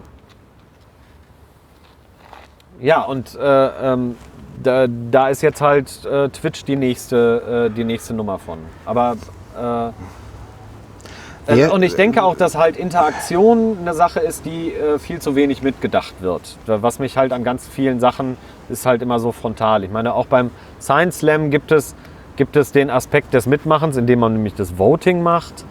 Aber das ist jetzt so das Minimum an Interaktion. Ne? Man könnte halt noch mehr, also für eine Präsenzveranstaltung nicht wirklich, aber deswegen mag ich diese Ja. äh, Twitch-Nummer jetzt gerade äh, jetzt gerade sehr. Du bist, aber diese Twitch-Nummer ist eigentlich jetzt auch, sagen wir mal, ein positiver Outcome von Corona, oder? Ja, Also ohne die, ohne die Pandemie, ohne das Zuhause sitzen, wärst du wahrscheinlich nicht drauf gekommen. Ähm, ich hatte das, ich habe das jetzt immer mehr ins Auge gefasst. Mhm. Ähm, we- weiß ich nicht, ob es ohne Corona äh, tatsächlich so gewesen wäre, dass ich das gemacht hätte. Ich bin mir sehr sicher, dass ich wahrscheinlich diese Sache mit äh, der Verknüpfung mit, mit äh, äh, einer Politikwissenschaftlerin nicht gemacht hätte. Wahrscheinlich. Mhm. Oder diese, die, diese Sache, sondern ich hatte ins Auge gefasst, na, wenn ich mal Zeit habe, ne, dieser blöde Spruch. Mhm, genau. Aber das eh mal zu machen, weil äh, das ist dann auch ein guter Vorwand, endlich mal wieder regelmäßig zu zocken. Ja, na, So könnte man es auch sagen. Eigentlich, stimmt Also- eigentlich. Ja, ja, genau. Also ich meine, so geht's bei mir. Das ist jetzt so, so, so mein Twitch-Ding ist äh, ursprünglich oder wo ich hin möchte, irgendwann dafür brauche ich aber erstmal eine Community. Ist, ich möchte eigentlich äh, sowas wie eine Call-In-Show, frag den Computerdoktor machen. oh Mann. ja, so könnt ihr mich auf Discord. Äh, Aber bitte nur, aber bitte nur äh, äh, bizarre Fehlermeldungen und nicht. Nee, nee, nee, nee. Das ist so wirklich den gesamten Kreis. Also möchtest du was wissen? Also zumindest kann ich dann mein, mein Grundwissen da auf jeden Fall rauskramen. Und natürlich werden da Fragen kommen, wo ich mich nicht auskenne oder nicht, nicht so tief auskenne. Und das muss ich dann natürlich auch irgendwie mit umgehen. Aber dafür braucht man halt auch erstmal eine Community, dass überhaupt Fragen kommen. mein ne? Windows XP macht folgendes. Könntest du mir. Selbst das, wobei ich dann sehr schnell abwinken werde. Ne? Ähm, aber natürlich, ich meine, ich kriege so oft Fragen, wie funktioniert dieses Internet eigentlich? Wie funktionieren XY oder warum sind die Dinge, wie sie sind? Oder was ist das Schwierige an Twitch und so weiter und so fort. Ne? Und ähm, dass man diese Fragen dann halt auch mal so live mit Leuten durchgeht, das wäre so mein Traum, wo ich hin will. Ähm, habe vorher versucht, irgendwie Basteleien da zu veröffentlichen und so weiter. Und eigentlich bin ich drauf gekommen, ja, ich wollte jetzt während der Pandemie habe ich angefangen, Dark Souls zu spielen, weil mein bester Freund mir in den Ohren immer in den Ohren liegt, was das für ein geiles Spiel ist. Und äh, ich habe immer davor gestanden und gedacht, so, na komm, also hier, pff, das ist halt ein Spiel. Hä? Ja, mhm. habe ich gedacht. Äh, Jetzt hat sich- ich jetzt bin hat nach- sich, ich äh, bin nach- ergriffen. Bin nach sechs Stunden war ich voll drin. das ist sowas von voll drin. Das ist total, das ist total schlimm. Es ist so ziemlich das härteste und äh, ja, spielerisch äh, krasseste Spiel, was ich kenne, weil es sich so gar nicht an, an Konventionen von Spielen richtet. Ja, wo du bei anderen Spielen denkst, ach ja, das ist so eine Standardmechanik oder das ist Deko oder äh, von wegen, alles in, diesem, alles in dieser verdammten Welt hat eine Funktion. Alles, alles beeinflusst alles mögliche andere. Die Geschichte, wie die überhaupt abläuft und so weiter, wird von jeder deiner Aktionen beeinflusst. Wen du killst, wen du nicht killst, äh, was du für Items organisierst, in welchen Bereichen du warst, in welchen Bereichen du nicht warst. Aber auch, ob du so Kugeln, die, äh, da gibt es da gibt's ein, ein Level, das im Endeffekt so ist wie, ähm, alle Indiana Jones-Filme in eine Festung gepackt. Ja. Da gibt es dann auch Ku- rollende Kugeln, die dich überrollen können und so weiter. Je nachdem, wie du einstellst, wo diese Kugeln entlanglaufen und wie viele von diesen Kugeln da entlanglaufen, passieren unterschiedliche Dinge in dem ganzen Tag. Das ist Wahnsinn. Du kannst es, du musst es 20, 30 Mal durchgespielt haben, um darauf zu kommen. Denn eins macht dieses Spiel nicht, dir die Geschichte erzählen. Okay. Ja, es erzählt diese Geschichte ausschließlich durch NPCs, die ab und zu mal was droppen und was fallen lassen. Und ausschließlich über die Itembeschreibung und was du erlebst und was du siehst. Okay. Es ist der totale Hammer. Davon gibt es drei Teile. Ich meine, diese Souls-like-Spiele und sie sind halt auch noch spielerisch sackenschwer. Es kommt mehr auf deinen Skill an als auf deine Ausrüstung, auf das. Es Okay. gibt Menschen, die können dieses Spiel mit einem Level 1 Charakter komplett durchspielen. Und das ist richtig Skill. Und das hat, mich, das hat mich auch richtig gefangen. Also wenn ihr mir beim, als Anfänger beim Dark Souls Scheitern zuschauen wollt, dann geht auf Workbench on Fire. Da mache ich das jeden Samstag im Moment und demnächst mal eine komplette Woche durch. Das wird mein Urlaub werden. Ah, schöner Sieben Urlaub. Tagen, jeden Tag mindestens sechs Stunden Dark Souls. Okay. naja, und ähm, ansonsten ist ja dieses Medium kann ja eigentlich noch so, so viel mehr. Also ich, ich, ich habe immer das Gefühl, du kannst mehr als nur an Leuten beim Spielen zuschauen. Ja, ja. Oder beim, Ja. äh, ich meine, gut, Aber dadurch ist es nun mal, da, dadurch ist es nun mal äh, äh, ins, äh, ins Leben gekommen. Ja, ne? klar. Durch äh, Leute, die darauf äh, gezockt haben. Und das war halt die, das Medium, was das vorgebracht hat, das Let's Play. ja, Und äh, ja, und jetzt wird es, ich denke auch durch diese, durch diese ganze Corona-Sache hat das auch nochmal einen äh, Anschub bekommen, dass ganz viele Künstler da auch kreativ mit umgegangen sind. na gut, klar. Ne? Also äh, hier zum Beispiel, ich habe ihn jetzt äh, z- zwei, dreimal, ähm, ich, ha, hat jetzt halt immer auch nicht so wenig Zeit, äh, nee, nicht viel Zeit meine ich, hatte wenig Zeit ähm, während der Corona-Geschichte, weil tatsächlich habe ich viel zu tun gehabt, erfreulicherweise. Mhm. Aber äh, Fabian Navarro, Mhm. äh, Poetry Slammer, den ich auch noch so, also es ist sehr, sehr lange her. Ich, ich glaube nicht, also ich habe ihn zweimal gesehen. Ich denke mal, er wird sich nicht an mich erinnern, aber sein Name ist sehr prägnant. Und der macht halt kreatives Schreiben Workshop als Twitch und Ah, gibt dann ja. Feedback an die Leute, die die Geschichten über, äh, äh, über Discord mit ihm geteilt haben. Liest die auch vor und äh, ähm, äh, na, macht mit denen halt so Schreibherausforderungen und so.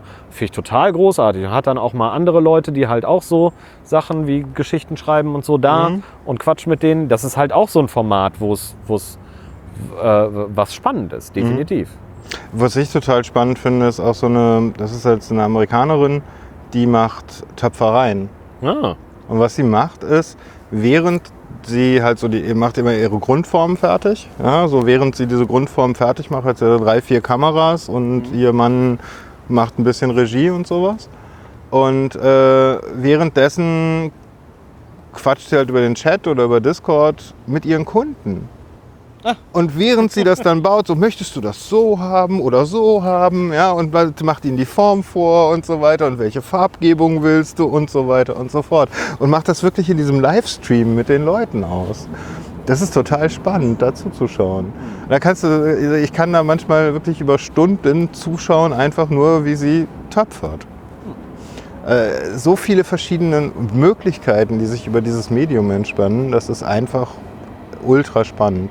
Ja, äh, ich denke aber, äh, oder was heißt ich denke aber, ähm, ich schätze mal, dass Twitch halt auch noch eine relativ begrenzte Zielgruppe hat. Ne? Also du erreichst halt längst nicht so viele, ähm, auf jeden Fall jetzt im deutschen Raum, Mhm. würde ich mal sagen, äh, wie du es zum Beispiel mit YouTube erreichen würdest. Ja, natürlich Weil es auch eine andere Dynamik hat, weil dieses, ne, nicht Ja, das Zeitindividuelle. Nein, ich, ich sage auch gar nicht, dass es ein Grund dagegen ist, sondern es ist halt, es ist ein eigenes Medium. Das ist auch etwas, was ich jetzt so gelernt habe, äh, dass man das halt auch erstmal erklären muss. Ne? Also für, für mich Mhm. ist es halt so, ne, ich kenne Twitch halt schon eine Weile, ähm, habe auch ähm, bei dem einen oder anderen immer mal wieder äh, ähm, zugeguckt bei dem einen oder anderen Let's Play, weil ich mag das total gerne, äh, gerne zur Entspannung.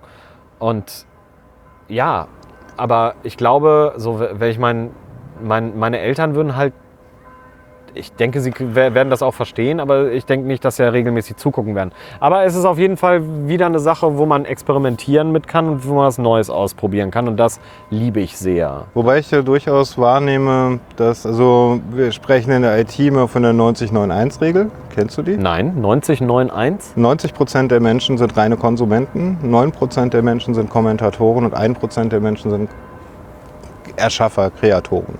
Okay. Also wenn du so eine Crowd hast, dann hast du auch meistens, das passt relativ gut mit dem 9091. Okay. Und ich habe so das Gefühl, dass halt auf Twitch sehr, sehr viel mehr Interaktionsdynamik sind. Also diese 9 und 1 Personen mehr zusammen sind und auf YouTube mehr so diese 90% Versionen, äh, 90% Menschen sind, die halt einfach nur konsumieren möchten. Und äh, da finde ich das halt auch ganz, ganz spannend, dass man dann halt so einen Kanal hat, wo halt sich mehr die Kreatoren und die Kommentatoren zusammenfinden. Hm, ja, Also das ist ja, das, da, da ist es eigentlich auch gar nicht mehr so, so wichtig, ob das jetzt so viele Leute da erreicht, weil du hast dann ja von dem, was du da kreiert Ja, hast, ja, immer ja. noch den Aus, Auskanal, YouTube, Vimeo, was auch immer. Ja, ja, ja nee, da- das, das auf jeden Fall. Ich habe das jetzt auch gar nicht von der, äh, ähm, von der Reichweite. Ich, ich, denke halt, ich denke halt ganz, ganz viel immer ähm, von dieser, wenn ich Wissenschaftskommunikation mache, dann habe ich ja auch, wer sitzt denn da im Kopf? Gar nicht so, dass ich eine gute Reichweite habe, aber sondern wer, wer, wen habe ich da als Person? Und da ist bei, bei Twitch haben wir die Gelegenheit, jetzt wenn ich es wieder auf plötzlich Wissen ummünze, dass wir da sicherlich eher in den Bereich reinkommen, wo wir deutlich mehr Schüler treffen, Mhm. äh, als wir das wahrscheinlich in einer Ja, ist ein höheres. Publikum auf jeden Fall. äh, genau. Und äh, da, da bin ich mal, äh, da bin ich mal gespannt, welche Dynamik das, äh, äh, das noch entwickelt. Besonders weil, das wollte ich eben auch noch, äh, ähm, also fällt mir jetzt gerade wieder ein. Wir arbeiten jetzt halt diese Twitch-Sache, werden wir zusammen. äh, Man braucht ja immer, wenn man von einer Stiftung äh, gefördert wird, auch irgendwie einen akademischen äh, Teil. Also nur drei Privatpersonen können keine Förderung bekommen. Und da arbeiten wir mit einer äh, Biologiedidaktikerin, äh, die ist Professorin an der Uni Hannover zusammen. Und wir kommen jetzt halt, wir haben unseren Fuß in der Tür auch direkt jetzt bei der Lehrerausbildung. Und ich glaube, das ist auch spannend, dass wir da Twitch Sehr jetzt geil. einmal mit reintragen. Mhm. Ähm, ich denke mal, d- die oder den einen oder anderen ähm, mal aus dieser Blase mit in diese andere Blase reinzunehmen, wird interessant, Ja. was man da machen kann. Und wir müssen uns ja auch überlegen, wie wir das äh, wissenschaftlich ausarbeiten, was Mhm. das für Didaktik äh, äh, und so bedeutet. Und so, wie man, vielleicht kommen wir da auch noch auf ganze, ganz andere Vermittlungswege. Also das ist, ich suche, was das angeht, immer irgendwie nach dem, dem neuen Weg und ein neues Medium, was Twitch definitiv ist.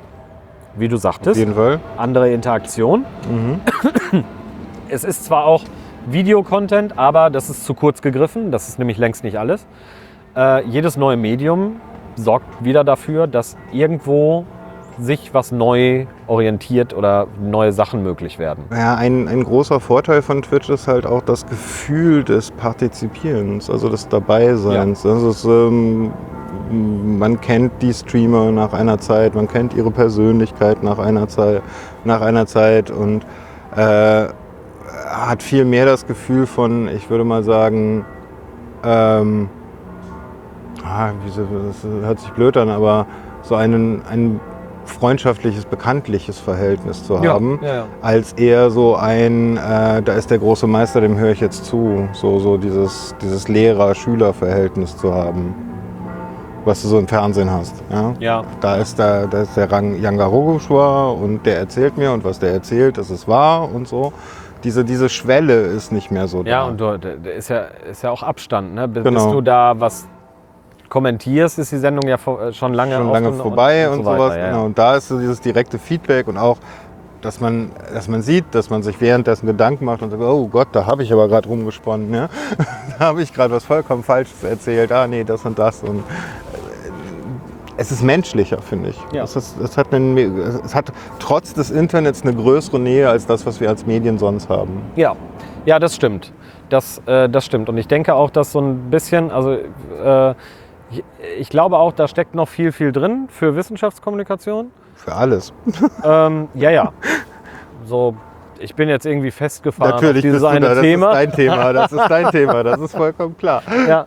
ähm, da, da steckt noch äh, viel drin, aber vielleicht auch ein bisschen mehr in Richtung Austausch, weil das war, es war auch so spannend, äh, als ich jetzt mit einer Firma zusammengearbeitet habe äh, während der äh, Pandemie, während der Hochzeit wirklich, so im April, war es auch so, sagten so, okay, wir müssen gucken, wie wir das machen mit den Online-Seminaren und so. Und auch mittelfristig und langfristig, weil das ist jetzt eine super Gelegenheit, um an die Zukunft zu denken. Und aus einer ganz spannenden Perspektive heraus, weil der, der Chef sagte selber, wenn Corona vorbei ist, eigentlich schon vorher, ganz ohne Corona, hätten wir uns schon drum kümmern müssen und wir haben auch schon angefangen darüber nachzudenken. Aber jetzt der perfekte Zeitpunkt.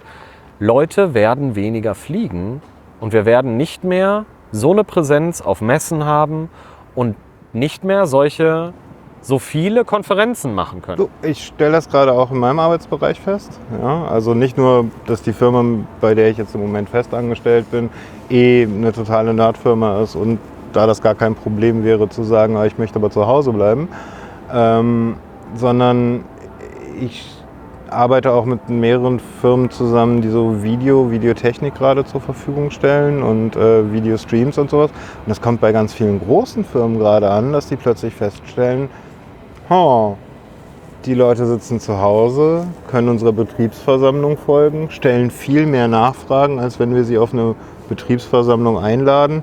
Wir haben wesentlich weniger insgesamt Kosten im Endeffekt. Ja? Und äh, wir verschwenden viel weniger Zeit damit, irgendwie Betriebskommunikation zu machen. Und es kommt noch viel besser bei den Leuten an, weil die sitzen in einer Umgebung, wo, sie ruhig, wo es ruhig ist, wo sie sich konzentrieren können, wo sie mitmachen können. Das ist, das ist was, was äh, vorher undenkbar war. Daher heißt es immer, man braucht den kompletten persönlichen Kontakt und sowas. Ja, gebe ich euch. Aber eigentlich braucht ihr den nur für das Trinken abends. Ja gut, also wenn ich jetzt auf eine wissenschaftliche Konferenz das ummünze, dann sind halt diese Sachen zwischen den Vorträgen total wichtig. Ja. Aber einiges davon kann man auch übersetzen in solche Sachen. Denke ich auch. Weil, weil, aber da darf man nicht irgendwie so, und jetzt habt ihr hier eine Lobby, chattet mal miteinander, funktioniert nicht. Aber da muss man sich Formate überlegen, wie das funktionieren kann. So, und da, also was das angeht, da kann ich mir auch vorstellen, dass ich in fünf Jahren hoffentlich mal eine Konferenz erlebe, äh, äh, äh, vielleicht über Mikroskopie, und dann gibt es halt die Ecke von den D-Stormern. Äh, vielleicht werde ich sie ja moderieren, mal gucken. Äh, ich weiß es nicht, wo, wo man sich dann austauscht und dann kann ich mit den Leuten, die in Tokio sitzen und die in New York und äh, Kalifornien, Brasilien, hast du nicht gesehen, wo auch immer, Südafrika, ähm, uns austauschen, welchen Puffer, welchen Puffer nehmt ihr denn und äh, welcher Farbstoff läuft bei euch gut. Ähm, es äh, kann halt auch was sein. Es muss nur ein, dann einen Vorwand geben, dort reinzukommen. Man muss das dann halt formalisieren und in den Rahmen geben. Da ist auch viel Kommunikation für notwendig. Aber ich denke, ja, was, ne, was, was Let's Plays alles für, äh, für die Kommunikation und für, äh, für Kultur gemacht haben, ist äh, eine interessante Sache. Vor allen Dingen die Plattform dafür geschaffen, ja. Ja, ja. ja. Also, dass es die schon gibt. Und ich meine, das, da wird halt zwar auch äh, so in der Medienwelt, was ich mitkriege, halt mit rümpfender Nase drüber geschaut, aber das wird größer werden, das wird mehr werden. Mehr Leute, die das auch, also die vor allen Dingen diese ewig beschworene Authentizität da dahinter. Weil es sind halt keine Kurzformate, es ist halt kein 2 Minuten 30. Äh, ich erkläre gerade mal, was ich so äh, als, als Ideen im Kopf habe, in 2 Minuten 30 im Radio runter oder eine Minute 30 Video gemacht für, fürs Fernsehen, sondern das braucht alles seine Zeit. Und du holst die Leute immer wieder neu ab, allein durch die Langsamkeit, die da drin herrscht. Ja, genau. Und äh, nicht, nur, nicht nur die Langsamkeit, was ja beim Mitdenken hilft, aber das Mit. Ne, Genau, dass, man, das dass man teilhaben lässt bei dem, bei dem, äh, bei dem Prozess. Be äh, gar keine Frage. Ich finde ein gut gemachtes, kurzes Video eine tolle Sache. Runterkondensiert, gut erklärt. Der Macher oder die Macherin hat darauf geachtet, dass man, dass man die Kernessenz mitbekommt. Ja. Super. Aber ist genauso geil, jemandem, der einen Gedanken ausspinnt, dann sagt, dann auch so das nochmal einordnet, wenn eine Nachfrage kommt. So, ja, aber genau das meine ich nicht. Da müssen wir abgrenzen zwischen da und da. Und eigentlich bin ich dahin unterwegs und dann beim Nachdenken zuhören quasi. Ne? Ja, das ist ja auch so, um Leute Podcasts zu hören. Ja. Ich meine, also ich Ja. meine, klar, es gibt die Leute, die sagen, ja, ich will aber nur 15 Minuten Podcast, weil das passt besser in mein Leben und ich möchte gar nicht so viel darüber nachdenken und so. Okay. Und dann hast du halt CRE, unser eins oder sonst wie, die bei zwei Stunden eigentlich anfangen und irgendwo bei vier, fünf Stunden aufhören. ja, ähm, der Möglichkeitsraum für die Menschen, sich die Informationen herauszusuchen und denen zu folgen, wird einfach größer. Und das finde ich immer begrüßenswert. Ja. Eine Sache noch. Nur eine. Ja, also wir sind jetzt bei 2 Stunden 30, jetzt ist so bei mir so langsam der Cut. Ich muss mich nachher auch so Ach, du musst heute Abend noch weiter quatschen. Du wirst heute noch naja, zocken. naja, quatschen tue ich dabei nicht. Mir, mir sieht man eigentlich beim Verzweifeln zu, wie ich angestrengt und interessiert äh, sitze und wieder mal an dem nächsten Boss scheitere und so weiter. Und äh, ja, es ist auch schon vor, durchaus vorgekommen, dass ich meinen Controller durch die Wand, durch die Gegend geschmissen habe. es ist wirklich, also manche. Also, ich hatte sowas noch nie in meinem Leben, aber das Spiel schafft es, mich bei meinem Ehrgeiz so weit zu packen, dass ich unendlich frustriert bin. Ja. Wirklich so frustriert, dass ich eine Maus vor die Wand klatschen kann. Also die Computermaus bitte. Ja. ähm, also wirklich an die Grenzen meiner Wut komme. Und aber dann Minuten später, dadurch, dass man es schafft, dass man herausbekommen hat, w- auf was man achten muss und so weiter, so unendlich befriedigend ist, dass du dann wieder, dass du dich wie der König der Welt fühlst.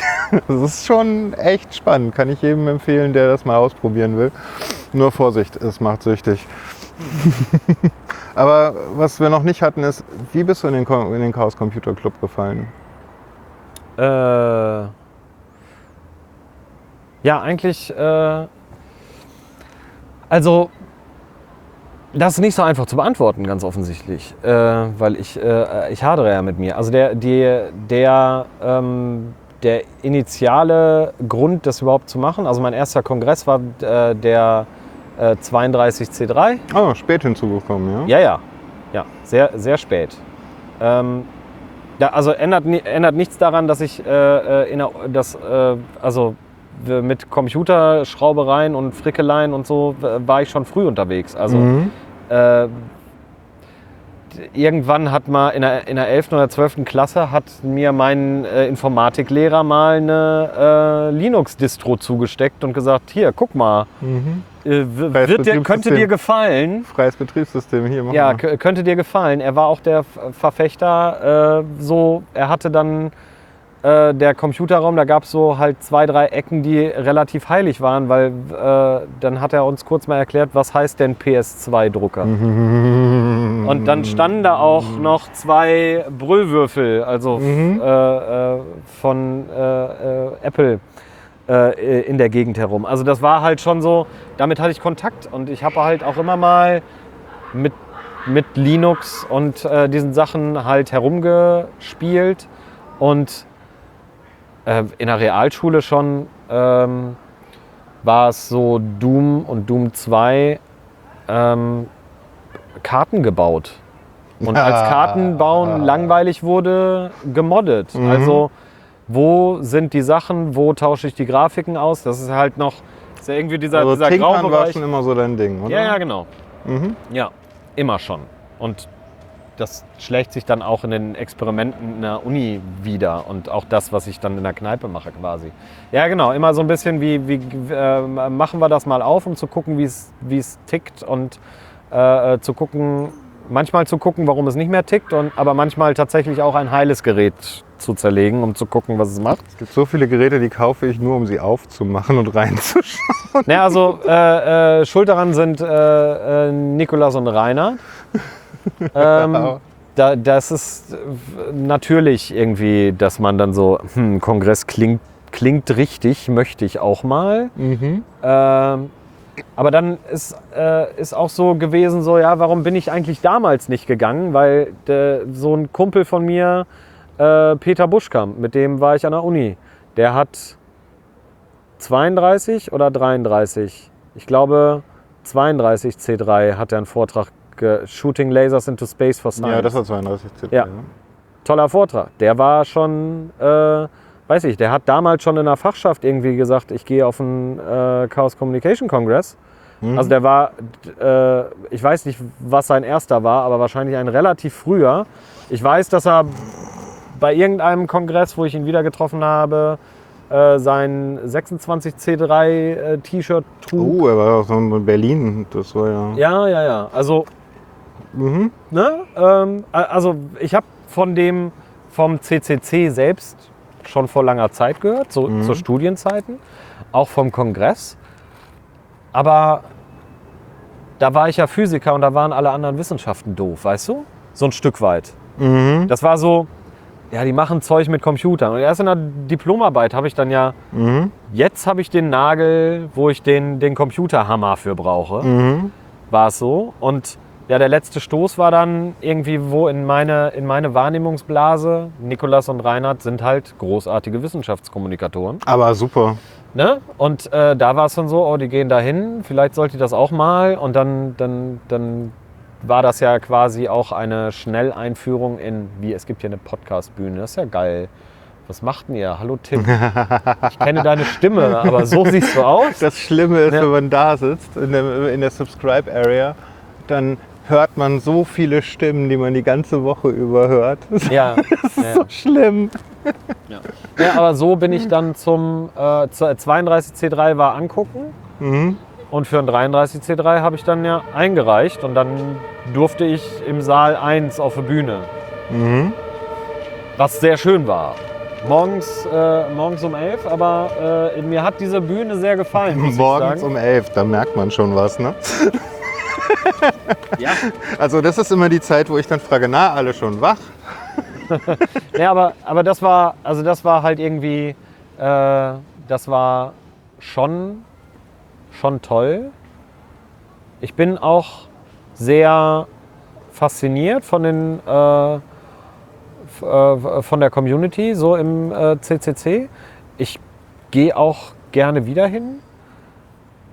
Äh, aber es ist halt, ähm, es ist irgendwie eine, ähm, eine, eine Welt, wo ich, wo ich glaube, ich habe an irgendeiner Stelle den, äh, de, den Anschluss verpasst, um wirklich dazuzugehören. Oder das ist nur meine angeborene, äh, angeborene Paranoidität. Nee, also das geht vielen so. Das ist nämlich genau der Punkt. Diese Welt ist so extrem divers.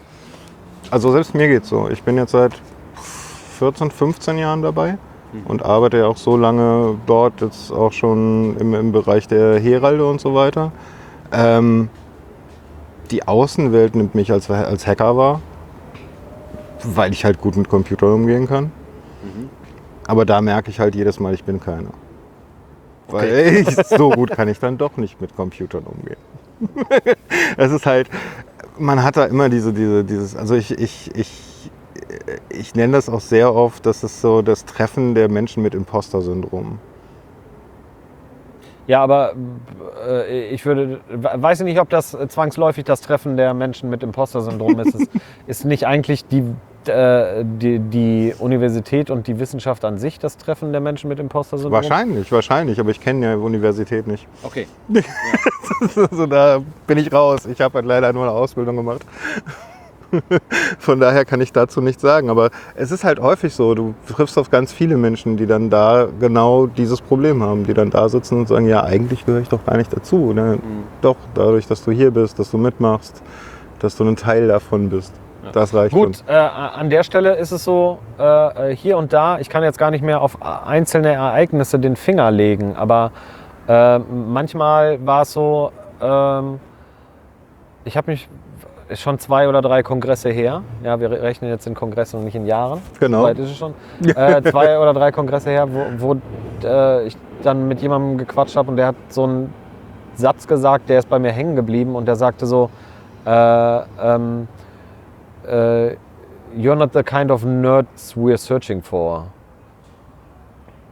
Okay. Also das war so, äh, es war Nerd, aber noch nicht, ist nicht die richtige Richtung von Nerd. Also das war, das war eine Beschreibung von seinem persönlichen Eindruck. Das war jetzt nicht so, dass ihm jemand ablehnend gegenüber war. Und ich sage auch nicht, dass, also das ist tatsächlich so auf diesem Kongress. Du fragst jemanden und du sagst, du, du, du hast eine Frage und du bist offen, dann wird dir geholfen. Ja. Das ist super hilfsbereit. Aber das, was er sagte, er hätte das Gefühl, er ist nicht ganz genau der Richtige. Mhm. Ein Stück weit konnte ich das nachvollziehen. Ich kann aber gerade nicht mehr das, das, das so zusammenkriegen. Aber das kann auch, also es kann genau dieselbe Sache sein, wie du es eben sagtest.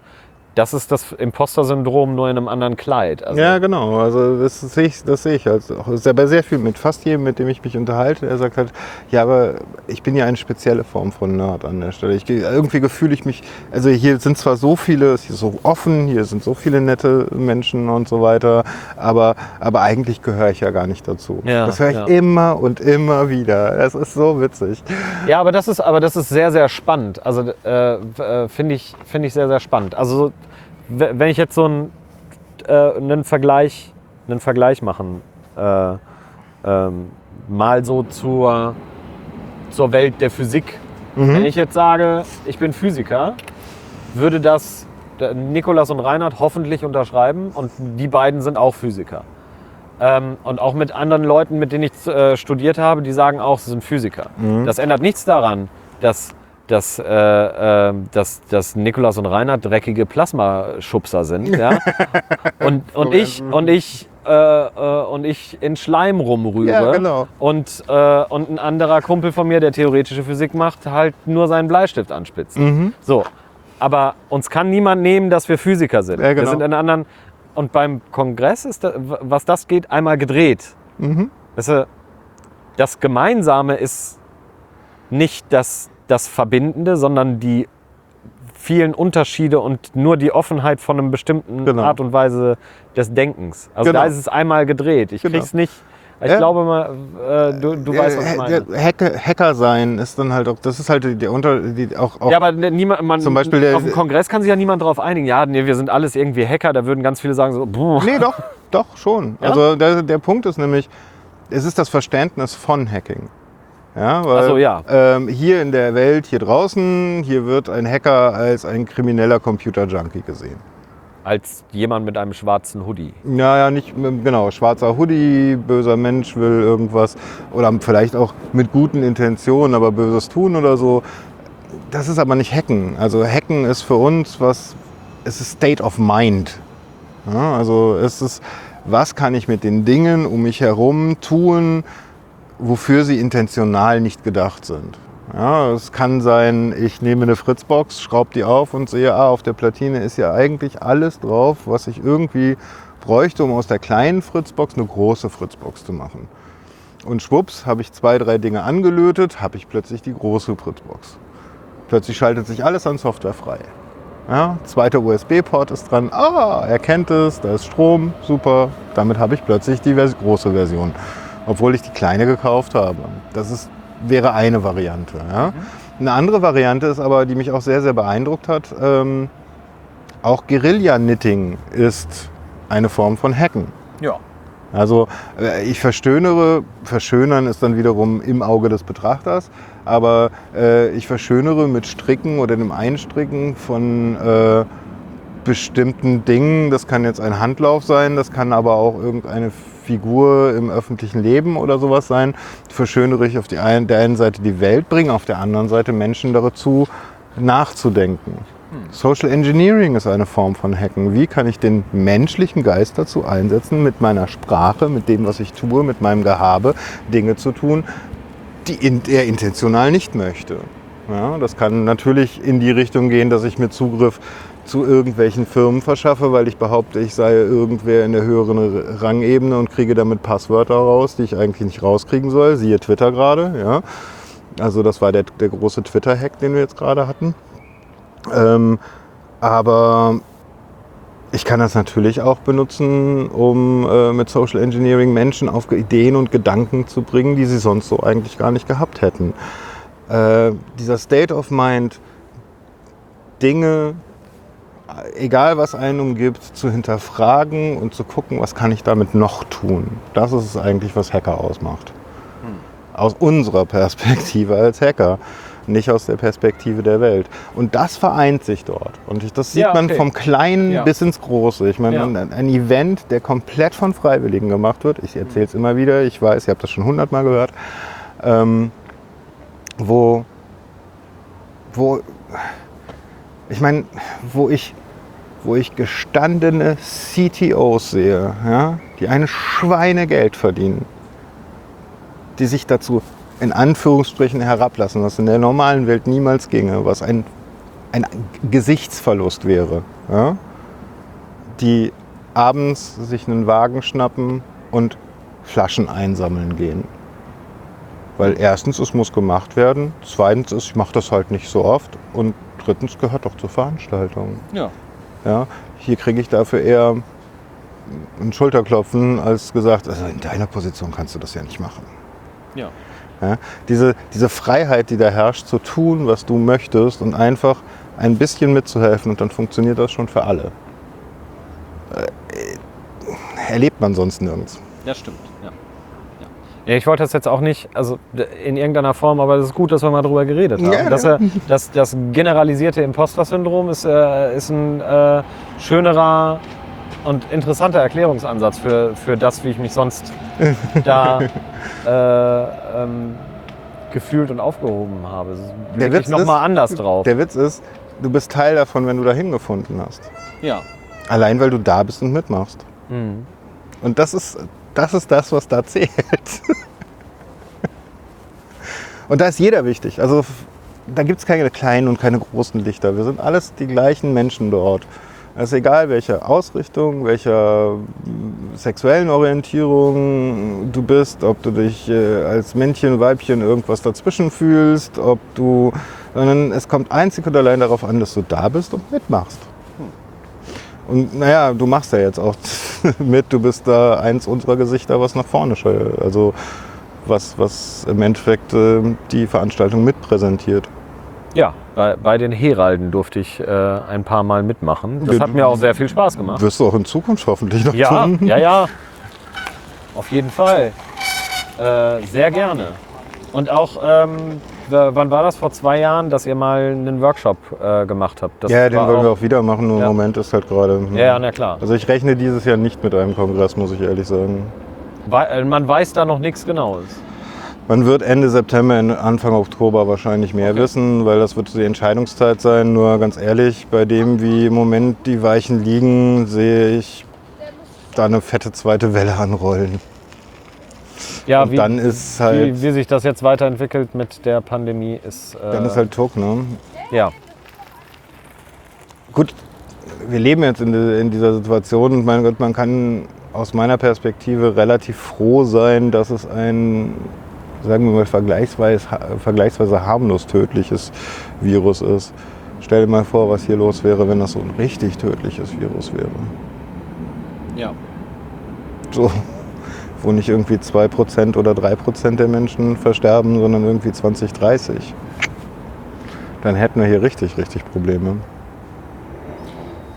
Das ist ja auch so eine, so eine interessante Sache mit der, mit, äh, der Virenausbreitung. Ne? Also Mhm. du hast ja, we- wenn du so eine hohe Mortalität hast, dann ist es ja auch nicht so beweglich. Das ist halt, ne? Das ist auch wieder richtig. Also Ja. es ist halt, äh, ähm, ich weiß, was du, welchen, welches Gedankenexperiment du mit der Frage machen willst, aber tatsächlich ist es ja so, dass eigentlich diese Gefahr der geringeren Mortalität eine durchaus höhere ist, weil so eine hohe Mortalität sorgt ja dafür, dass das Virus sich selbst Mhm. tötet.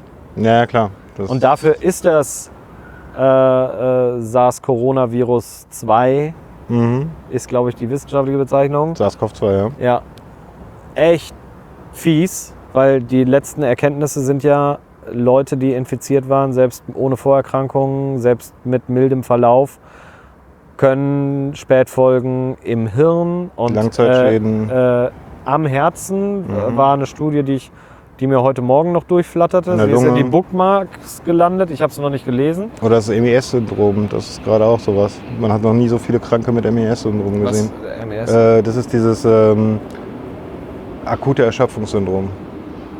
Ich habe den Englisch, ich kann Okay, den Namen ja, nicht, ja, nicht gerade ja. nicht so. Dann, das ist halt etwas, was bisher sehr wenige Menschen getroffen hat durch irgendwelche Infektionen, dass sie in dieses akute Erschöpfungssyndrom gekommen sind, Ja. wo wenn du dir die, die, Berichte von diesen Menschen vornimmst, ich kann mir das nicht vorstellen, dass du in einem Zustand bist, in dem es dich in die totale Erschöpfung bringt, allein den Arm zu heben oder fünf Minuten Fernseh zu gucken.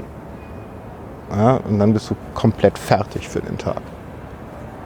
Und das scheint jetzt wohl auch so zu sein, dass ein relativ hoher Anteil derer, die einen milden Verlauf haben, auch da drin hängen werden. Das habe ich noch nicht gelesen. Und äh, auf der einen Seite gibt es da jetzt vermehrt Berichte, dass halt die bisherigen MES-Patienten dastehen und sagen, ja, okay, jetzt gibt es mir endlich mal Forschung dazu. Gab es bisher so gut wie nicht. War eine seltene Krankheit. War eine seltene Ja. Krankheit, genau. Oder ist selten aufgetreten.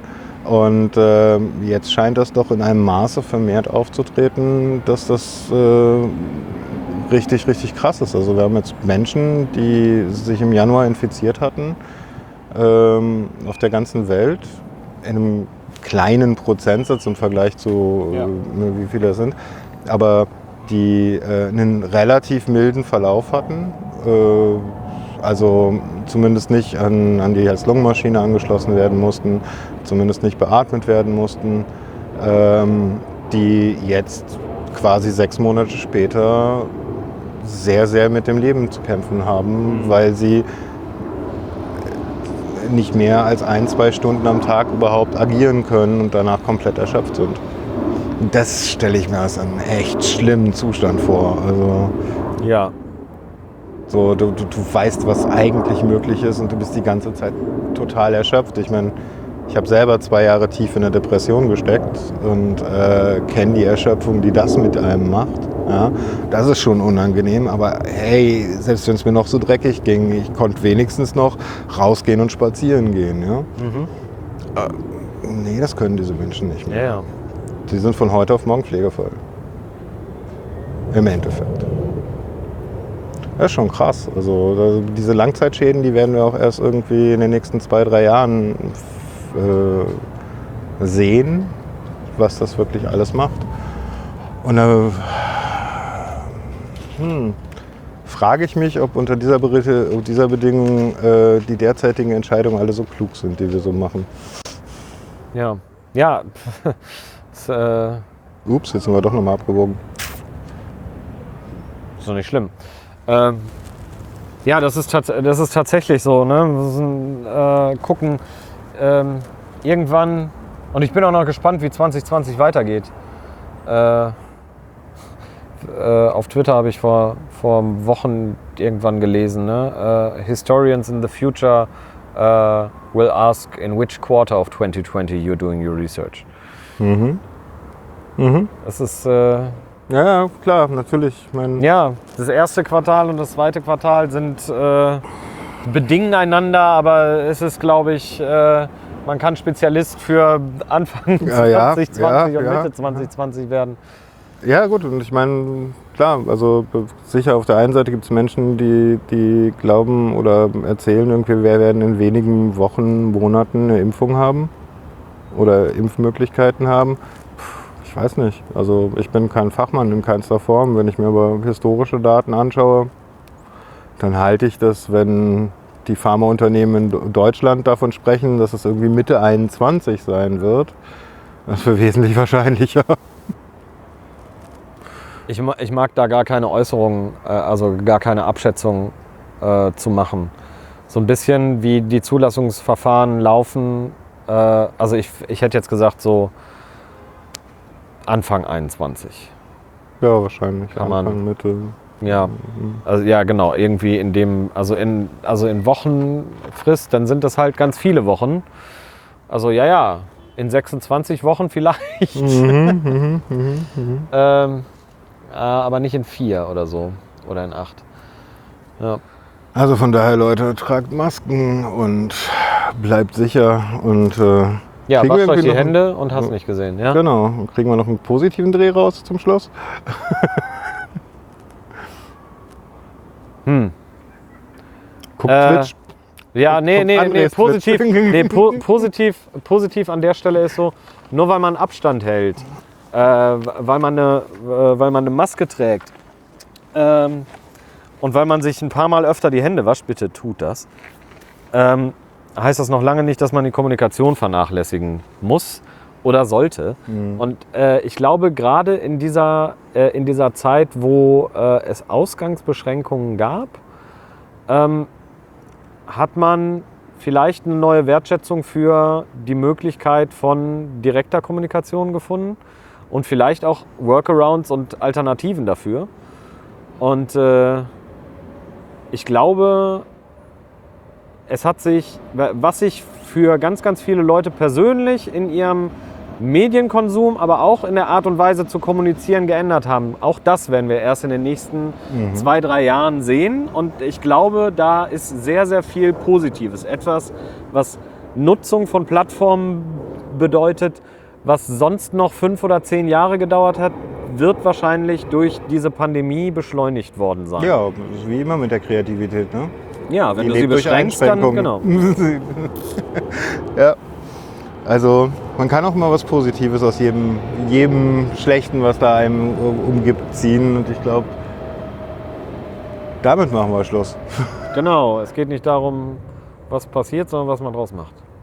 Sehr schön. Also, ihr folgt jetzt André Lampe oder andere Lampe auf Twitch, auf YouTube. Wo noch? Twitter, Twitter, auch andere Lampe. auch andere Lampe. Sehr das reicht schön. auch. Und geht mal auf plötzlichwissen.de vorbei mit OE ohne was dazwischen klein. Ich werde mich bemühen, auch noch ein paar Shownotes hier dran zu machen. Da bin ich ja sehr schlecht drin. Ja, ja, ich weiß, ich krieg's immer wieder zu hören. Ja, meine Hausmeisterei. Ähm, bewertet das Sendungsbewusstsein am liebsten bei Apple natürlich. Das bringt mir am meisten. Da kriegen die meisten Leute was mit. Äh, kommt auf meinen Twitch-Kanal. Edelhack. Ja, tut das. genau, ich wäre gerne Affiliate und würde da gerne weitermachen, weil erst wenn ich eine gewisse Anzahl an Leuten habe, kann ich das machen, was ich wirklich machen will da. Ähm, und ansonsten folgt mir bei Twitter unter @lindworm und äh, wir hören uns beim nächsten Sendungsbewusstsein. Macht's gut. Ciao. Tschüss.